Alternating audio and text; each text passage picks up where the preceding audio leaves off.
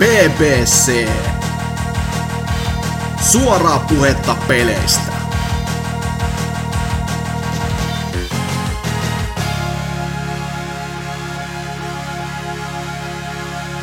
Taas syksy tää yllättää, lauloi kaikkein kovin suomalaisbändi Hausmylly aikoinaan, mutta BBC ei yllätä yhtään ketään, paitsi itsensä housut nilkoissa. Tosiaan, jakson numero on 328, heijakkaa, ja tää on vähän tommonen niinku comebackien täyteinen jakso, koska meikäläinen, eli NK, on ollut poissa linjoilta liian kauan. Ja meitsin kanssa täällä kansaa viihdyttämässä on myöskin huikean breikin pitänyt Dyna. Kyllä, I'm back. Sitten, mitä tässä on kuukausi alla? Ja ehkä eka kertaa elämässään niin kuin meistä vähiten taukoa pitänyt Vulpes. No terve. Tuo muuten taitaa olla ihan aito fakta. On. Mä itse vasta äsken hiffasin tässä puhuessani, että mitäs veteraanille kuuluu, hehe. Mut ei, mennään ensin sitten taas kuitenkin iloisempiin uutisiin, koska meillä on myös 4. osallistuja. Ja tällä kertaa luvassa on uunituoretta, vähän semmoinen niinku mureeta, lihaa. Ja kyseessä on pitkäikäinen kuulija ja ehkä niinku fiksuimpien vastauksien antaja viikon kysymyksiin, joten saa nähdä mitä tässä käy.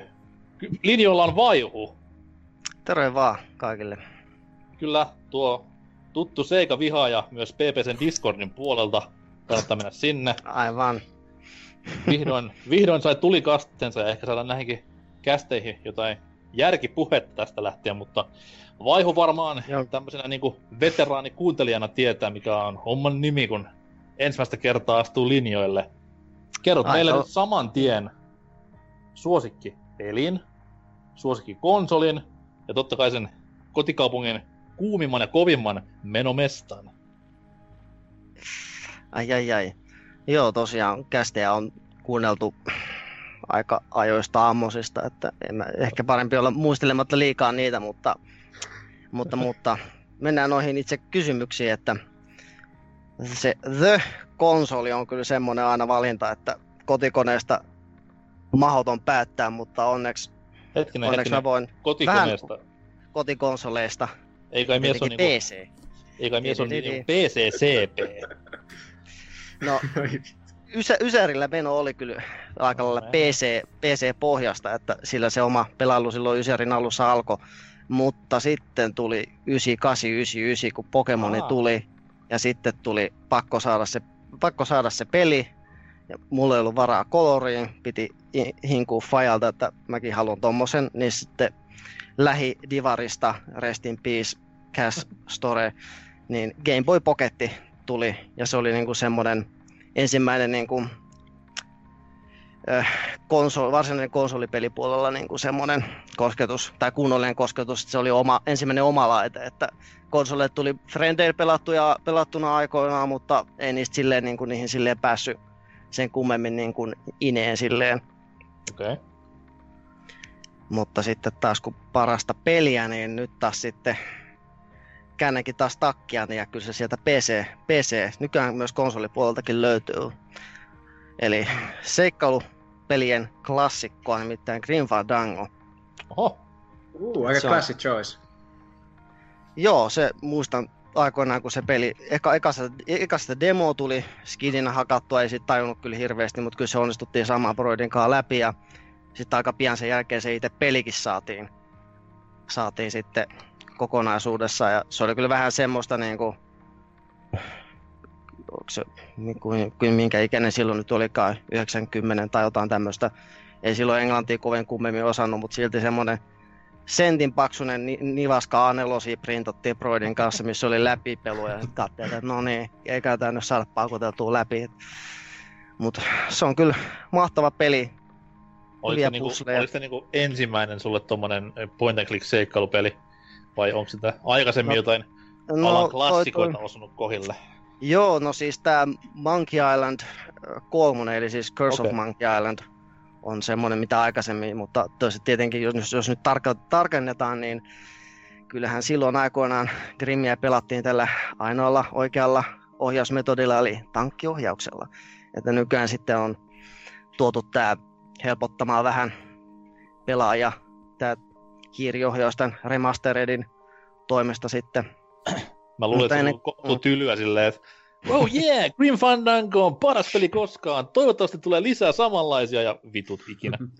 Genre kuollut. Se on kyllä, jos olisi enemmän tiennyt asioista, niin silloin olisi ehkä harmittanut, mutta ei se sen jälkeen se oma pelailu vähän niin kuin taantui siinä, että se oli aika lailla niin kuin tuommoista pasianssia ja flipperiä, mitä koneella perus PC nyt oli, että sitten tuli lukion lopulla keksi jostain, että voisi uudelleen hommata tuon Game Boyn. Ja okay. Sitten tuli semmoinen hommattua ja sit se niinku pikkusormia koko käsi ja pää vietiin sit siinä samalla, että eli Game Boy, Grim Fandango niinku kaksi. Jos niinku vielä ennen viimeistä kysymystä saa udella, että mikä sitten mies tunnetaan kuitenkin Sega-ensyklopediana, niin mikä ajoi tähän konkurssipaskafirman suojiin?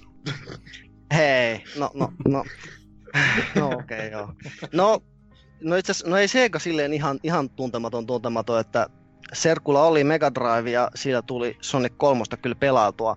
Right. Mutta se oli vähän semmoinen, että niinku Dreamcast ja Saturn oli semmoisia vehkeitä, minkä olemassaolosta mä niinku sain vihjeä vasta niinku tällä vuosikymmenellä.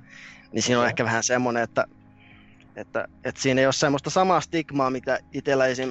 PlayStation 1 oli, että frendi oli silleen, että mä sain tämmöisen kivan krokotiilipelin pelataaks. Ja se peli oli Croc, The Legend of Koppos.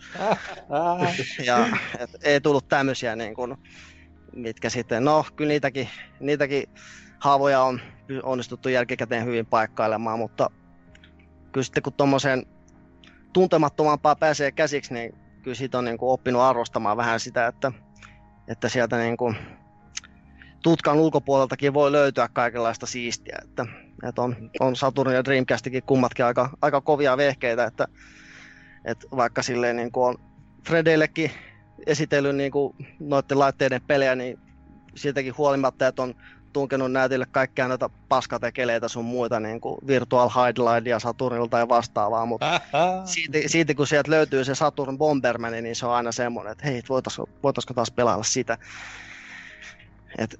Piti myös kysyä silleen, että jos erästäkin lohikäärmepeliä tai pelisarjaa ei lasketa mukaan, niin mikä on sitten se Segan rakkain tuote? Jos oltaisiin Ysärillä, niin kyllä se olisi Sonicki, mutta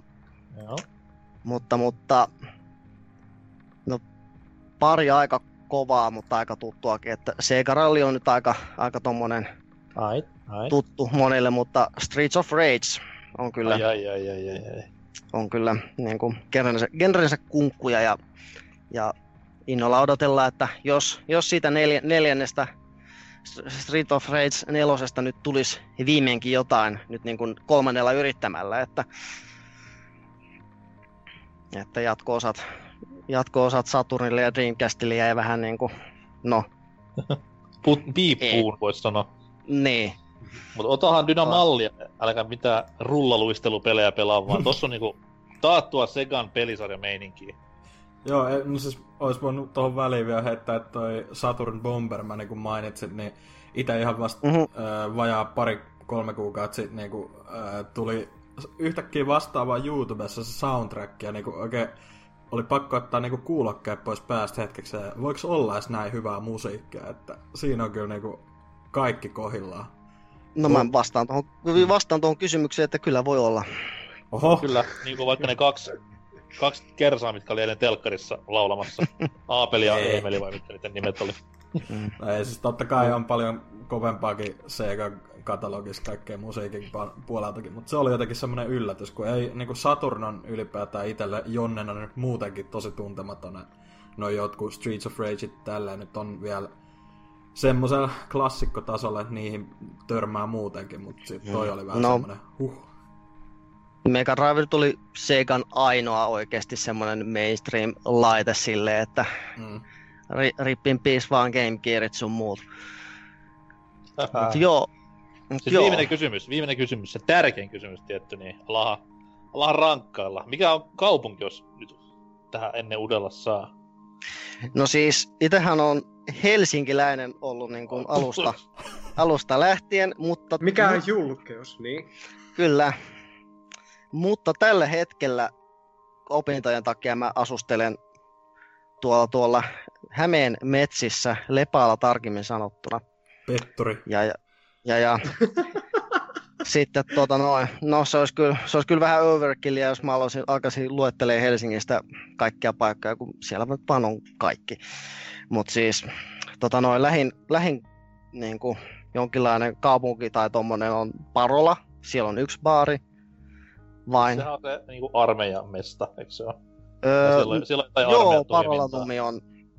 Joo, siellä on tosiaan toi panssarisota-koulu tai no ne tankit on siellä. Okay. Mut siis Parolan sen kylässä on vaan yksi baari, vanha apteekki, kun sen nimi oli. Kerran on siellä jo käynyt juomassa kaljaa, kun on pitänyt odottaa bussia kohti Helsinkiä. Let me guess. Tämä vanha apteekki on niinku kaksoisveellä. Taisi olla. Ei vittu, ne on väsyneet. Yllätyt. No mutta kyllä siellä oikeesti menomesta kyllä löytyy. Nimittäin right. Oppilaskunnan oma rantasauna Villa Primavera. Villa Primavera? Kyllä. Mikä siellä siitä tekee sitten hyvä meininki? Onko se musiikki, eli eurodanssia, vai onko se halvat lonkut? No... Juomat on omakustanteiset, mutta se, että halpa sauna, opiskelijavuokra on erittäin edullinen. Ja se hyvä pössis, mikä siellä on, koska toi kampus nyt on tommonen niin sanottu muumilaaksokampus, että se on erillään kaikesta ja siellä on vähän oma meininkinsä verrattuna johonkin peruskaupunkikeskustassa kampus sun muu, että asuntolat sun muut kaikki on siellä, niin siellä on mukava ollut nämä 4 vuotta elää, mutta nyt sitten tässä tulee siirtymä. Seuraavatkin 4 vuotta. ei nyt mennä maalailemaan vielä, mulla on enää oppari jäljellä, mutta... Opiskelu on tommonen, jos alle 5 vuotta menee, tää on niinku hikipinkojen touhu. Jep, pakko. Mut siinä kuulitte, jos olette Parolassa päin, niin ei muuta kuin Villa Primavera haltuun ja saunomaa.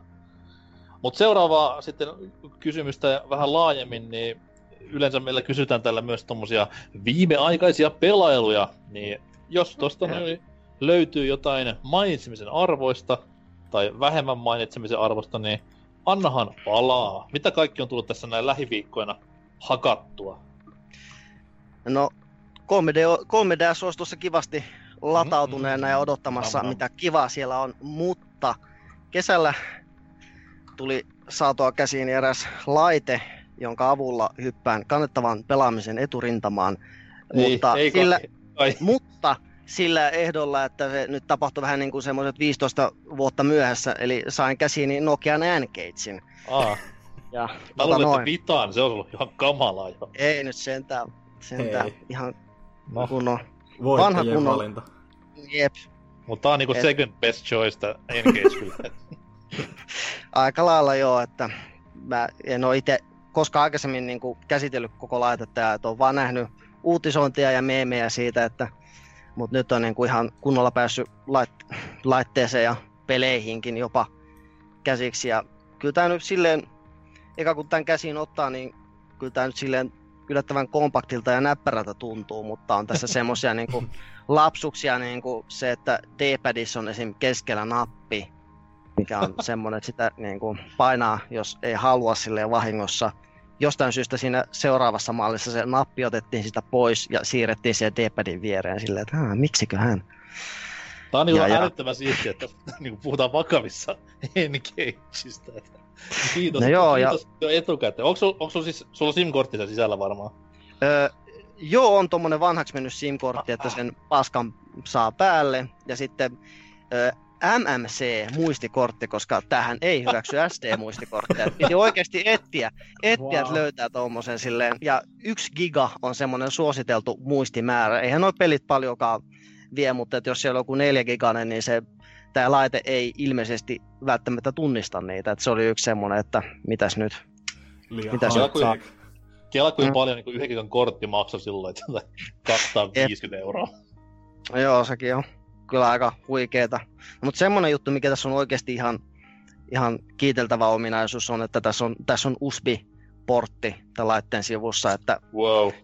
Kun ei tarvitse avata koko paskaa niin kuin atomeiksi, että saa vaihdettua sen pelin, vaan voi vain niin muistikortilla.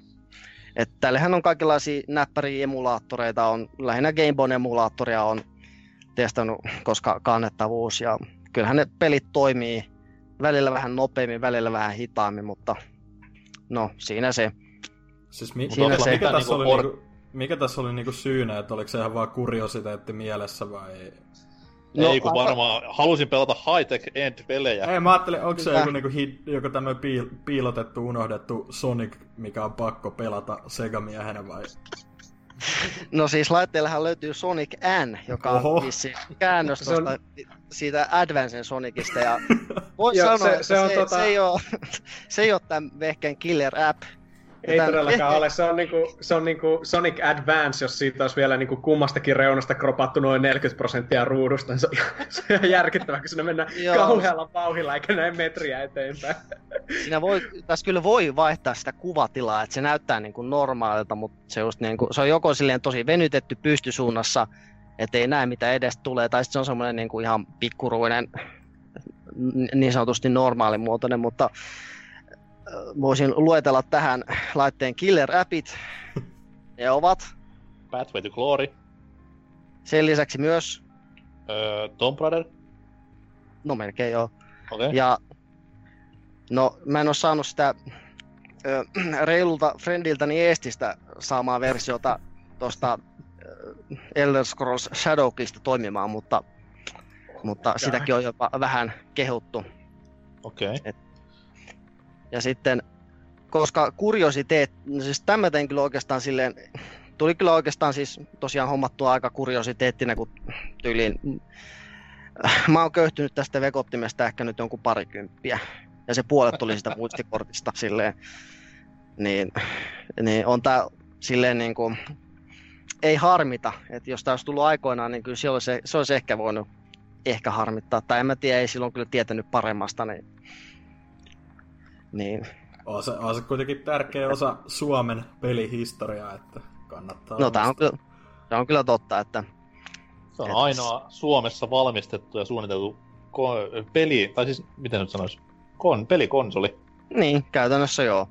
Että vaikka välillä tää vekotin kyllä tuntuu siltä, että tää niinku samojen kuorin sisässä on sekä puhelin että pelilaite, että eka kun jotain peliä lähdin testaamaan, niin huomas silleen, että puhelimen asetuksista on näppäimet päällä. Ja aina kun jotain niinku paino silleen eteenpäin, niin kuuluu se piip, piip. Vähän niin kuin jossain Game Overissa silleen kuuluu ne puhelimen appituuttaukset silleen miksi? Ja kun tässä vekottimessa on vaan monokaiutin, eikä minkäänlaista niinku volyymisäätöslideria tai muuta, että se pitää niinku valikoista mennä silleen kätevästi, niin se on niinku yksi asia, missä niinku tiiliskivi Game Boykin niinku kiihdyttää tämän ohi niinku 100-0. Mut siis onhan tälle niinku silleen onhan tässä vekottimessa tehoa justiinsa niinku joku eka Tomb Raider pyörii tällä ihan okosti ja sitä rataa ja mut kyllä se niinku aika ankeeksi jää loppupeleissä, että semmoistakin tosi vähän niinkun kuriositeettina todellakin tuli testailtua, kun muistatte aikoinaan Pelit-lehdissä ja muissa tämmöisissä oli näitä aukeamia, mistä sai tekstiviestillä tilattua soittoääniä ja taustakuvia ja jopa VAP-pelejäkin tai näitä Java-pelejä, niin no eihän sieltä saa mitään nykyään tilattua, mutta kattelin sitten niin kuin ihan piruuttani silleen, että täällä on jotain pelikuvauksia just silleen, että 3D-kauhua tai jotain tämmöistä ja sitten katsoin silleen, että mikä ton pelin nimi on, okei, googlasin ja sitten latasin sen ihan niin kuin vaan sen kuvauksen perusteella, mikä siellä lehdessä oli, että jos se vaikutti vähänkään kiinnostavalta, niin kokeillas vähän. Ja sitten sieltä tuli joku Wolf 3D:tä hieman näyttävä, vähän kuppainen, kolmiulotteinen räiskintä. Että sen tasoisia kaikkea. Mutta siis mehän emme pyydä, me vaadimme, että hei vaan nyt helvettiin semmoinen älypuhelin, turhaan kantaa niinku montaa vehjettä taskussa, niin SIM-kortti sisään ja sun Engageista tulee semmoinen niinku multimedia-laite sun taskuun. No joo, mä en oo vielä sen tarkemmin niinku tutkinut, että mitä noi Engagein suuremmat fanit on laitteelle tehnyt, että kaikenlaista niinku homebrew-softaa sun muuta, että ilmeisesti tähän pystyy semmoisen päivityksen asentamaan, että tästä voi niinku sen pelikortin vaihtaa ilman että laitetta tarvitsee niinku sammuttaa ja purkaa, mutta se sitten vaatii taas sen, että pitää modailla toi kortti semmoiseksi, että sen saa sieltä irti. Se kyllä onnistuu, jos on tommonen pienempi kokoinen kortti, mutta en tiedä vielä siitä, että onko mitään WhatsAppia tai vastaavia niin kuin saatu. Mutta siis, never say never, koska on nähnyt Sega Saturnin, mikä netlinkkinsä kautta on oikeasti kytketty nettiin ja siellä jotain selainta pyöritettiin silleen, että mitä helvettiä. Että ihmeiden aikaa odotella se taas kerran. Joo, ja mietin mikä kovinta, että jos sä tuon oikeasti otat päivittäiseen käyttöön, niin aiheutat niinku, tuot vaan niinku iloa maailmalle nostalgian muodossa, kun takotyyliin käydään kadulla ja jengi on silleen, ei vittu. Toi kyllä just semmonen, tuli katsottua se Nokia-dokumentti, mikä tässä tänä tai viime vuonna tuli, niin siinähän just kerrottiin siitä, se joku suunnittelija kertoi just siitä, että niinku, no sehän taisi vähän niinku johtaa siitä, kun Nokia meni pörssiin ja valta meni pois sieltä insinööreiltä, että joku sikariportaista oli keksinyt, että hei, mitä olisi, jos nokialaiseen puhelimeen puhuttaisiin eri tavalla kuin mihinkään muuhun puhelimeen. Niin miten olisi tämmöinen? Sitten no niin, side talking. Olisi paljon vähempi, jos nykyäänkin olisi. Samsungit pitää jotain pään päällä ja kaikkea sellaista. Tai pitää puhua pohjaan tai jotain muuta. niin. Joo, Mut. Tää oli ihan huikea setti, siis Engage-osio. Joo. Takapölkyllä ja kontrollille tekemistä tänään. Pistikää paremmaksi. Mutta onko mitään tommosia niinku, ihmisten normaalipelejä pelattua? No noin. Tuli tuossa saatua läpi tommonen erään BBC:ssäkin rakastetun pelistudion ja tämän rakastettuman ohjaajan tekele Dreamcastilta, eli The Nomad Soul tai Omicron The Nomad Soul, tämmönen seikkailutoiminta peli sieltä vuosituhannen alusta, joka niin tosiaan Quantic Dreamin kai se vissi oli ihan ekoja pelejä siltä firmalta. Ja ensimmäinen, joo. Ja tällä hetkellä ainoa firman peli, mitä on pelannut, ja mä vähän luulen, että se jää myös siksi ainoaksi, että vaikka no okei, jos nyt se mitä mä tiedän noista nykyisistä, painan nappia ja jotain ehkä tapahtuu ja koko ajan niin sanotusti kävely vaan rullaa eteenpäin, niin tossa sentään pitää ihan D-padista liikuttaa hahmoja ja sitä rataa, että pääasiassahan toi peli on semmoista pseudo-avoimessa maailmassa tutkimista ja pulmien selvittelyä ja sen sorttista, mutta siinä on sitten mukana tämmöiset upeita etenkin upeata kontrolliskeemaa käyttävä ensimmäisen persoonan räiskintäosioita. Ja sitten on myös tämmöisiä Tekken-henkisiä mätkintäosioita sitten, mistä se peli niin kuin aika lailla koostuu. Ja juonihan siinä pelissä on se, että sinä pelaajana olet ostanut tämän pelin. Ja tämä ei olekaan peli, vaan tämä Omicron onkin toinen ulottuvuus. Sun sielus pitää nyt mennä sinne ja pelastaa tämä maailma tuholta ja bla bla. No mä nyt en kiinnittänyt siihen juoneen enää jossain kohtaa huomiota, että ehkä se kokekaa itse. Kuulostaa ihan Cronenbergilta tai leffan juonelta. Tulee ihan se, mikä se on se Existence vai? Ei, no siis sekin, mutta siis no kaikki sen leffat on jotain tollasta. Ja tää on hyvä vaan, että lähdetty enempää spoilaamaan, koska mä veikkaan, että meidän kuulijassakin on monta, jotka haluaa pelata just Omicron Nomadsoa. On varmasti kyllä. Joo, ei me ihan.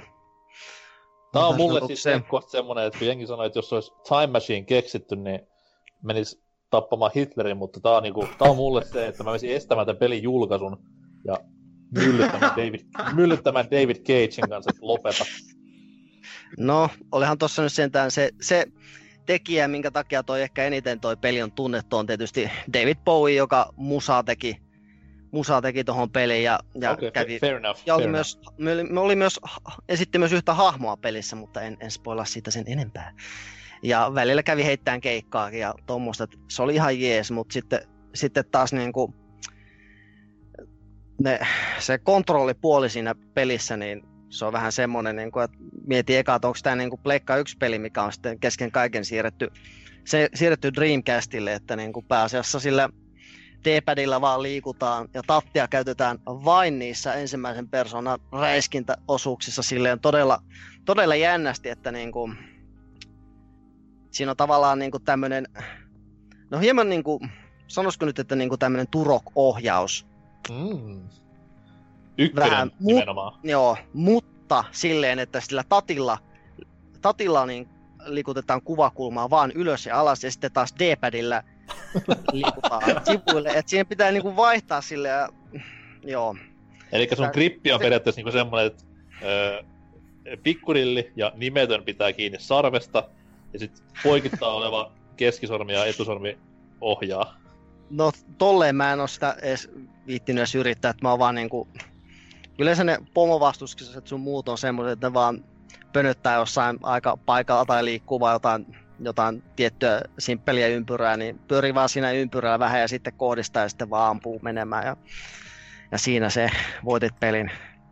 Se on sinänsä hauska, koska niinku dumasit puolivarovasti Turokin kontrolleja, niin nyt kun niinku aikuisiällä ja 2 tatin maailmassa. No se Juju on nyt vähän siinä. Täysin, niin nyt se välittäisi niinku kaikki selkenee nyt ja se mitä haukku silloin muksuna, niin se on nyt vähän niinku jopa standardi. No tavallaan joo, mutta siis se, että ne on tossa niinku mun sormessa, jos mun sormessa olisi 2 peukaloa, niin silloin se olisi ihan jees.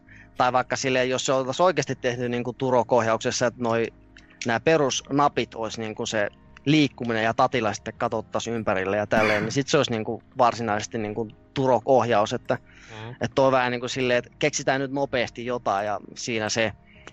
Että kyllä toi valitettavasti Dreamcastin ohjaaja nyt on tietyllä tavalla vähän silleen välinputoaja tuossa designissaansa, vaikka hienoja innovaatioita siitäkin löytyi. Mut sitten on lisäksi tietenkin nämä mätkintäosuudet, mitkä toimi kyllä selkeästi paremmin ja sit kun siinä pystyy välillä sitten taas treenata niitä hahmon statseja, jotka aina vaihtelee sen mukaan, kun tosiaan niin kun tässä pelissä niin kun pelaaja itse on vaan se sielu, mikä sitten liikkuu eri hahmojen välillä sitä mukaan, kun hahmo kuolee, niin sitten sieltä kulman takaa tulee joku hahmo vaan, muu hahmo sille vaan ja sitten vaan naps, no niin, nyt mä oonkin toi heppu tossa.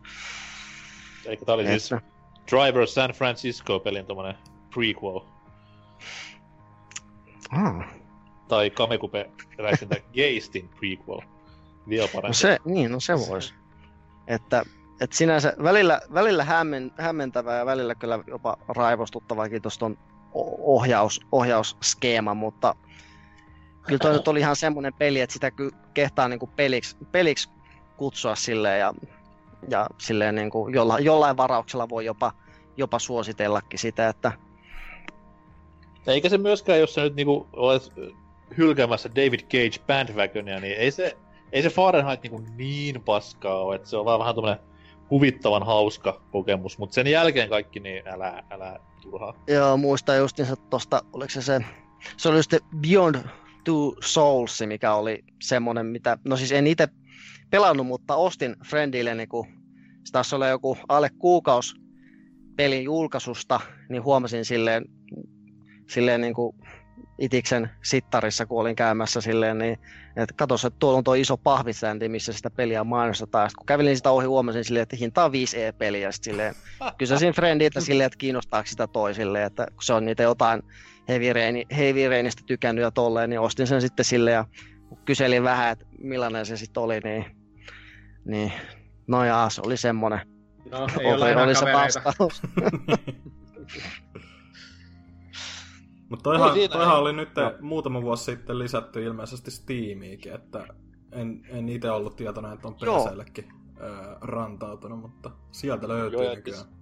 David Bowien kuoleman aikana siitä tuli tosi niin kuin paljon kaikki tommosia uusinta virtuaalipainoksia joka puolella. Niin. Ja että muistitko tämänkin? Jep. Tosi hyvä tribut. Vielä jos... väärässä paikassa. Mutta oliko muuta vielä Nick Cage ja David Bowie pelin lisäksi? No voisin kertoa tommosesta meemistä peliksi muuttunut tapaus, eli Valuigis Taco Stand 64. Eli en tiedä tämän meemin alkuperia sun muuta, että tuli vaan vastaan sille, että tämän pystyy lataamaan ihan pätsäämään Mario 64 varmuuskopios ja pelaamaan sitä joko emulaattorilla tai Everdrive-laitteella, jos sattuu löytymään semmoinen. Everdrive, meikä suosikki. Se on kyllä tosi kiva, että jos edukkaasti tulee vastaan, niin suosittelen oikeasti, koska matkapelattavuuteen sun muuhun se on aika yliveto, mutta tosiaan niin tämmöinen peli, Valuigin ensimmäinen oma peli, mikä on siis vissiin kadonnut jossain kehitysvaiheessa pöntöstä alas, että juonihan tässä on se, että Valuigi on kasinolla ja hän on pelannut kaikki varjon massit, mutta sitten vuokranantaja Koopa Troopa tosiaan tulee sanomaan, että hei, että sulla ei nyt massia maksaa vuokraa, että saat nyt tulla mulle duuniin tuonne takoständiin. Okay, ja sitten siellä taas palvellaan aina, sieltä tulee aina jono, per kenttää tulee aina jono asiakkaita, ja ne toivoo aina, että mitä ne haluaa sinne takonsa, ja sitten mennään siihen varsinaiseen kenttään, vähän Mario 64 hengessä, kuitenkin kun koko pelin moottoria sun muuta assetteja se kuitenkin käyttää, niin eri päästään sinne kenttään ja sieltä sitten pitää löytää ja kerätä niitä aineksia siihen takoon. Ja jos ottaa yhdenkään väärän aineksen, niin sitten no go, saat kerätä kaiken uudestaan. Mutta siellä on just silleen, että kun vaikkapa tapat Goomban, niin sieltä tulee semmoinen pekonen näköinen palanen, mikä ilmeisesti on meat siinä niin kuin reseptilistauksessa. Ja jännästi myös huomasin semmoisen, että monesti kun sieltä tulee asiakas, jonossa on goompia, niin monesti ne toivoo sitä miittiä sinne, joka on siis niin kuin heidän lajitovereistaan revittyä lihaa, mikä on ihan mielenkiintoinen huomio. Mutta semmoista tasohyppelyä ja pulmailua aika Mario 64 hengessä tietenkin, mutta ihan hauska kuriositeetti silleen, että se on kuitenkin niin kuin ihan itse tehty kuitenkin se peli, että siellä ei ole niin kuin mitään niin kuin yksi yhteen kopiokenttiä kuitenkaan ole, että jos... Funtsimatta, mistä ne on niin kuin saanut Valuigin mallinnukset, mutta Mario Party 2. ja 3. oli tenniksessä mailaton Valuigi. Mutta joo, se on sen pelin alussakinhan se tulee se Camelot jingle, niin missä Valuigin hahmo sen sanoi sen Camelot, niin se on just napattu siihen alkuun, niin sieltä se, mut tällaista on tullut pelailtua, että... Tää oli ehkä niinku UG:n ja Nishein kulmisosio koskaan. Tough shitti, että kun nyt on se myönnettävä, että tämänhetkinen nykylaitetilanne on vähän semmonen, että tää nuhapumppu ehkä vetelee viimeisiä ja 3DS nyt on ja elää vielä voi hyvin, mutta samaa ei voi ihan sanoa tuosta Wii U:sta, niin joutuneen vähän investointeja tekemään. Onneksi N-Gage-paikkaa hyvintä. No, joku sentään lämmittää sydäntäni pimeässä ja yksinäisyydessä. Ei tarvitse lamppuja, kun on hyvä näyttö, niin voi pimeässäkin pelata missä vaan, milloin vaan. Kyllä, ja tukee salolaista yrittäjyyttä. Joo, terkut asukille sinne. Mut hienoa, että olet mukana ja kiitos etukäteen. Tämä oli huikein osio vähän aikaa. No, pistetään niinku laatu takas nolliin Vulpes. Mikä meininki? Moi. Ihan jees. Mä en oo pelannut mitään yhtään ajankohtaista. Lähinnä vaan Shadow of Tomb Raider meni tossa läpi pari viikkoa sitten. Vähän indianishe, UG. No, joo, niin ja en tiedä, siis se kertoo semmoista haudanryöstäjästä. Mut mä puhuin siitä edellisessä... päähahmona? Tissieläin, mutta tosi... Aika joo. Joo, niinpä. Joo, mutta niin, mä siitä taisin puhua silloin muutama viikko sitten, milloin viimeksi olin mukana jaksossa. Olin silloin pari tuntia sitä ehtinyt pelailla ja sitten se tuli läpäistyä sille alle viikossa. Pelitunteja kertyi 25 kappaletta, eli 1 tunti enemmän kuin edellisen pelin äärellä. Se on ihan superhyvä. Siis mä väittäisin, että Shadow of Tomb Raider on varmaan tämän uuden trilogian paras osa. Mutta on kyllä aika kauan siitä, kun mä pelasin tämän kakkosen, eli Rise of Tomb Raiderin, että se pitäisi ehkä uudestaan palata sen äärelle, ennen kuin lähtee tämmöisiä kovin superlatiiveja heittämään täältä, mutta siis... Mikä sitten teki hyvän, koska muistan E3-aikana, kun halveksuntaa ja sylkemistä sai peli osakseen. Joo, niin saikin. Siis mä tykkäsin todellakin tässä uudessa siitä, että siinä oli vähemmän sitä räiskintää, mitä oli noissa parissa ekassa, koska se oli kuitenkin semmoinen tylsin osio niissä peleissä. Mutta mä ajattelin sitä aina, että se on vaan semmoinen pakollinen paha tavallaan, että siinä pitää olla sitä ammuskelua ja mäiskettä, että siihen saa niinku tarpeeksi pelillisiä ominaisuuksia. Mutta sitten tässä Shadow of Tomb Raiderissä ne vei minun mielestä tosi hyväksi sitä, että se itse paikasta toiseen liikkuminen ja kiipeily ja aarteen etsiminen ja sen semmoinen, niin se oli ihan tarpeeksi, siinä oli ihan tarpeeksi hyvät mekaniikat jopa sellaiseen. Et siinä pelissähän pystyy vaihtamaan siis vaikeustasoa esimerkiksi niin, että voi vaihtaa erikseen taistelun vaikka normaalille ja sitten puzzlet hardille, niin kuin mä tein. Ja sitten mä vaihoin tuon explorettamisen myös vaikealle, milloin siitä katoaa nämä niinku semmoiset vihjeet, että ei ole mitään helvetin valkoista maalia semmoisella reunalla, mihin pystyt tarttumaan ja niin edespäin. Okay. Niin se oli itse asiassa ihan tosi hyvä ratkaisu. Suosittelen kaikille, jotka sitä peliä pelaa, niin siinä tuli semmoista mukavaa pähkäilyä, kun pitää kiipeillä seiniä pitkin ja sitten vähän kattoa pitkin ja laskeutua köydelle ja heilutella itseään siellä ja juosta seinähypylle ja yleensä lentää päin piikkejä tai johonkin vittu vesiputoksesta alas pari kertaa. Sitä sattuu, mutta sanoisin, että se explorettaminen oli tässä parempaa kuin ikinä ja kenttäsuunnittelu oli vaan niinku siis ihan äärimmäisen laadukasta.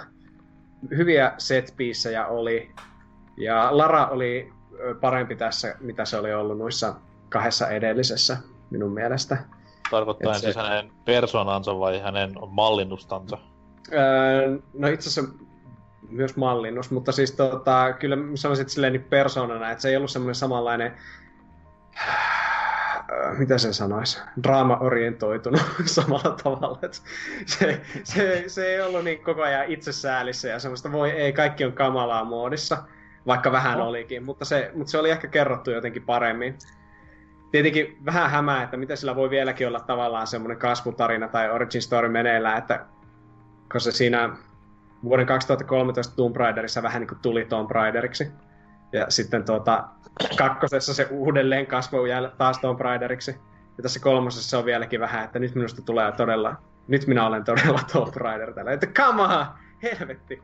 Kyllä me joskus sitten päästään vielä siihen, että Tomb Raider peli loppuun siihen, että se lentää helikopterilla kohti lumista vuoristoa. Ja sieltä sitten suoraan transitio ensimmäiseen vuonna 96 ilmestyneeseen Tomppaan, niin ajetta. Ulkoasu samanlaiseksi. Joo, tässä on muuten huikeaa, kun tässä saa modeliksi sen Laran vuoden 96. Se on aika perversin näköinen mennessä siellä niin ympäristöissä semmoinen ihme polygonikasa, mutta joo. Se oli hyvä, suosittelen kaikille. Olen vähän yllättynyt, että se ei ole saanut sen parempia arvosanoja, mutta ehkä mulla nyt on vaan vähän huono maku. Sitten Doomin mä pelasin läpi, siitä nyt ei varmaan tarvitse kauheena jutella. Kaikki tietää, että vuoden 2016 Doom oli ihan sairaan hyvä peli. Ja ei kaikki tunnu tietävän, mutta ne on väärässä. Ai, onko joku, joka ei tykkää vuoden 2016? Hasuki ei tykkää, Lionhead ei tykännytkään ja... Mut Lionhead ei tykännyt, mitä helvettiä? Shocking. Eikö sä laittanut sen gotyksi kuitenkin, mutta sit se sanoi myöhemmin, että paskaa. Tai jotain tälleen. Larkas pelivuosi. Mut se on helvetin hyvä. Tajuutko helvetin, koska siinä mennään helvettiin ja tälleen. Niin. Ajattelin, että jos nyt joku ei vielä tajunnut, niin siinä mennään tosiaan helvettiin. Että siellä jos mitsit jatkuu yhtä hyvinä, niin sä menet helvettiin tästä jaksosta. Vähän kuin Doomissa. Mä vaadin tämän selityksen tähän vitsiin kirjallisena työpöydällä niin huomiseen kello 12 mennessä. Mutta sitten mä oon pelannut Forza Horizon 4. Tämmönen UG-ajopeli. Eli niille, jotka ei tiedä, niin kyseessä on Horizon Zero Dawnin esiosa. Neljäsosa. Joo, niin onkin sijoittunut samaan universumiin. No, maapalloa. No, joo. Se on vähän erikoista kuitenkin miettiä, että tälleen Sony-yksioikeus, Microsoft-yksioikeus, että ei. Ihan hyvää tämmöistä crossplay kuitenkin, niin kuin, että saadaksesi koko tarinan, niin sun pitää omistaa kaikki laitteet. Mut, se on, kato tämän crossplayn jatkumoa nyt silleen, niin kuin pelitkin tulee crossplayksi tälleen jatko-osat. Ja... Tulee. Joo, mutta Forza Horizon 4 on sitten kerännyt aika ylitsevuotavaa suitsutusta. Viimeksi Pelaajalehti antoi sille 10, aika monien muiden joukossa, ja Metacritichän sillä pyörii reilusti yli 90 vissiin tälläkin hetkellä. Uh-huh. Ja onhan se siis varmaan paras tuommoinen realistisempi ajopeli jälleen kerran, mitä on pelannut, että taas marginaalisesti hieman parempi kuin 3. Vaikka siitä on mitään sanoa, sinänsä 10/10 on minun mielestä ihan perusteltu sille, että jos miettii, että nehän pelithän pitäisi arvostella sillä lailla, että mitä peli yrittää ja mitä se saavuttaa, niin tämä nyt onnistuu about kaikessa, että ei tämä niin sinänsä tee mitään, mitä se tekee huonosti. Et siis se on vähän sika hyvä, mutta samalla se on niinku ihan äärettömän samanlainen kyllä kuin Forza Horizon 3, että isoin siinä on ero se ympäristö. Että Australian sijaan nyt mennään siellä Briteissä, jossa vuodenajat vaihtuvat ja ai. Kerrohan nyt sitten Dynalle, joka siis itki pitkään Interwebsissä tätä britti-estetiikkaa. Että kerran sanoin, niin... että huono asetelma. Hei, se on stigma, mikä sun pitää kantaa. No, totta. Niin, tai mikä siinä brittimaisemassa nyt on niin ihkua? Siinä on korkeuseroja. Siihen se jää. Wow. Ei siis, se on ihan hyvä se ympäristö, että siellä se on niinku... On ihan komeita maisemia, semmoisia nummia ja muuta semmoista järviä. Ja hyvin, hyvin kotoisa, että se on vähemmän eksoottinen kuin vaikka se 3, tämä Australia, mistä mä kyllä kovasti tykkäsin. Mutta siis etenkin talvella, niin se on ihan älyttömän hyvän näköinen se peli. Talvella ja syksyllä, sanoisin. Tuo HDR-väläistys tietenkin, mikä on hyvin vaikea demota missään, niin se saa kyllä, tuli melkein semmoinen nostalgia, että tulisi jo kunnolla lumet maahan, kun katteli sitä meininkiä siinä. Joo, mutta en mä siis ite niinku mitenkään Dumasta niinku sijaintiin nyt, mutta se oli vaan just kun silloin ennen kuin tuo julkistettiin, niin oli paljon niinku konseptitaidetta ja tolleen, niin siinä oli niinku, että joko Britteihin tai Hongkongiin sijoittuisi, niin mä koko ajan mietin, että se Hongkong olisi kyllä paljon siistimpi, niin sit toi oli vähän just kun ne näyttää tai maaseutua silleen, okei. Jep, mutta se en mäkään ollut ihan niin liekeissä siitä 4, että mä mietin, että onneksi se tulee nyt sinne Xbox Game Passiin, niin ei tarvitse kuluttaa sitä 60 siihen. Totta. Mutta nyt kun mä oon pelannut niin mä oon kyllä miettinyt, että kyllä tuon olisi voinut periaatteessa ostaa. Mutta kun mä muutenkin sitä Game Passia maksan, niin kyllä mä nyt nautin tästä ilmaisesta herkkuateriasta, minkä sain. Onko siinä ollenkaan niinku semmoista kaupunkipuolta sit, vai onko se enemmän just sitä kylä- ja maaseutumeininkiä? Siinä Edinburgh on semmoinen vähän isompi kaupunki, mutta ei sekään nyt oikeasti ole mikään niinku lähelläkään oikea. Mutta ei tule kuitenkaan niinku vastaan niinku jotain tämmöisiä happoa päälle heitteleviä jalankulkijoita ja chavejä vittuilemassa. Ei kyllä varsinaisesti, että se on vähän suuri menetys kyllä. Ja muutenkin mun mielestä se on kivempi, jos se olisi niinku Lontoon ruuhkaan sijoittunut myös silleen, että siellä... Voisit jonotellut 4 ruuhkassa ja tööttäillyt 2 tuntia. Jep. Ja se maaseutu on kyllä tosi hyvä silleen niin semmoisen rellestämiseen, että Forza Horizon on varmaan Tony Hawkien jälkeen semmoinen yksi peli, missä vaan se ennätysten metsästäminen ja semmoinen kikkailu on vaan äärettömän tyydyttävää. Joskin siis se on paljon helpompaa, mitä se on Tony Hawkista. Aina kun auto lähtee sivuluisuun tai käsijarrukäännökseen, vähän sen pomppaa johonkin, tai tuhoat vaikka aidan osumalla siihen, niin koko ajan vaan pisteet tulee ja kertoimet kertyy. Okay. Mut se on voiko tehdä manuaali tässä Forzassa myös, tai tuommoista reverttiä? Ei ikävä kyllä, tai siis ehkä joku muu taitavampi voisi. Barrel rolli voi joskus onnistua tekemään.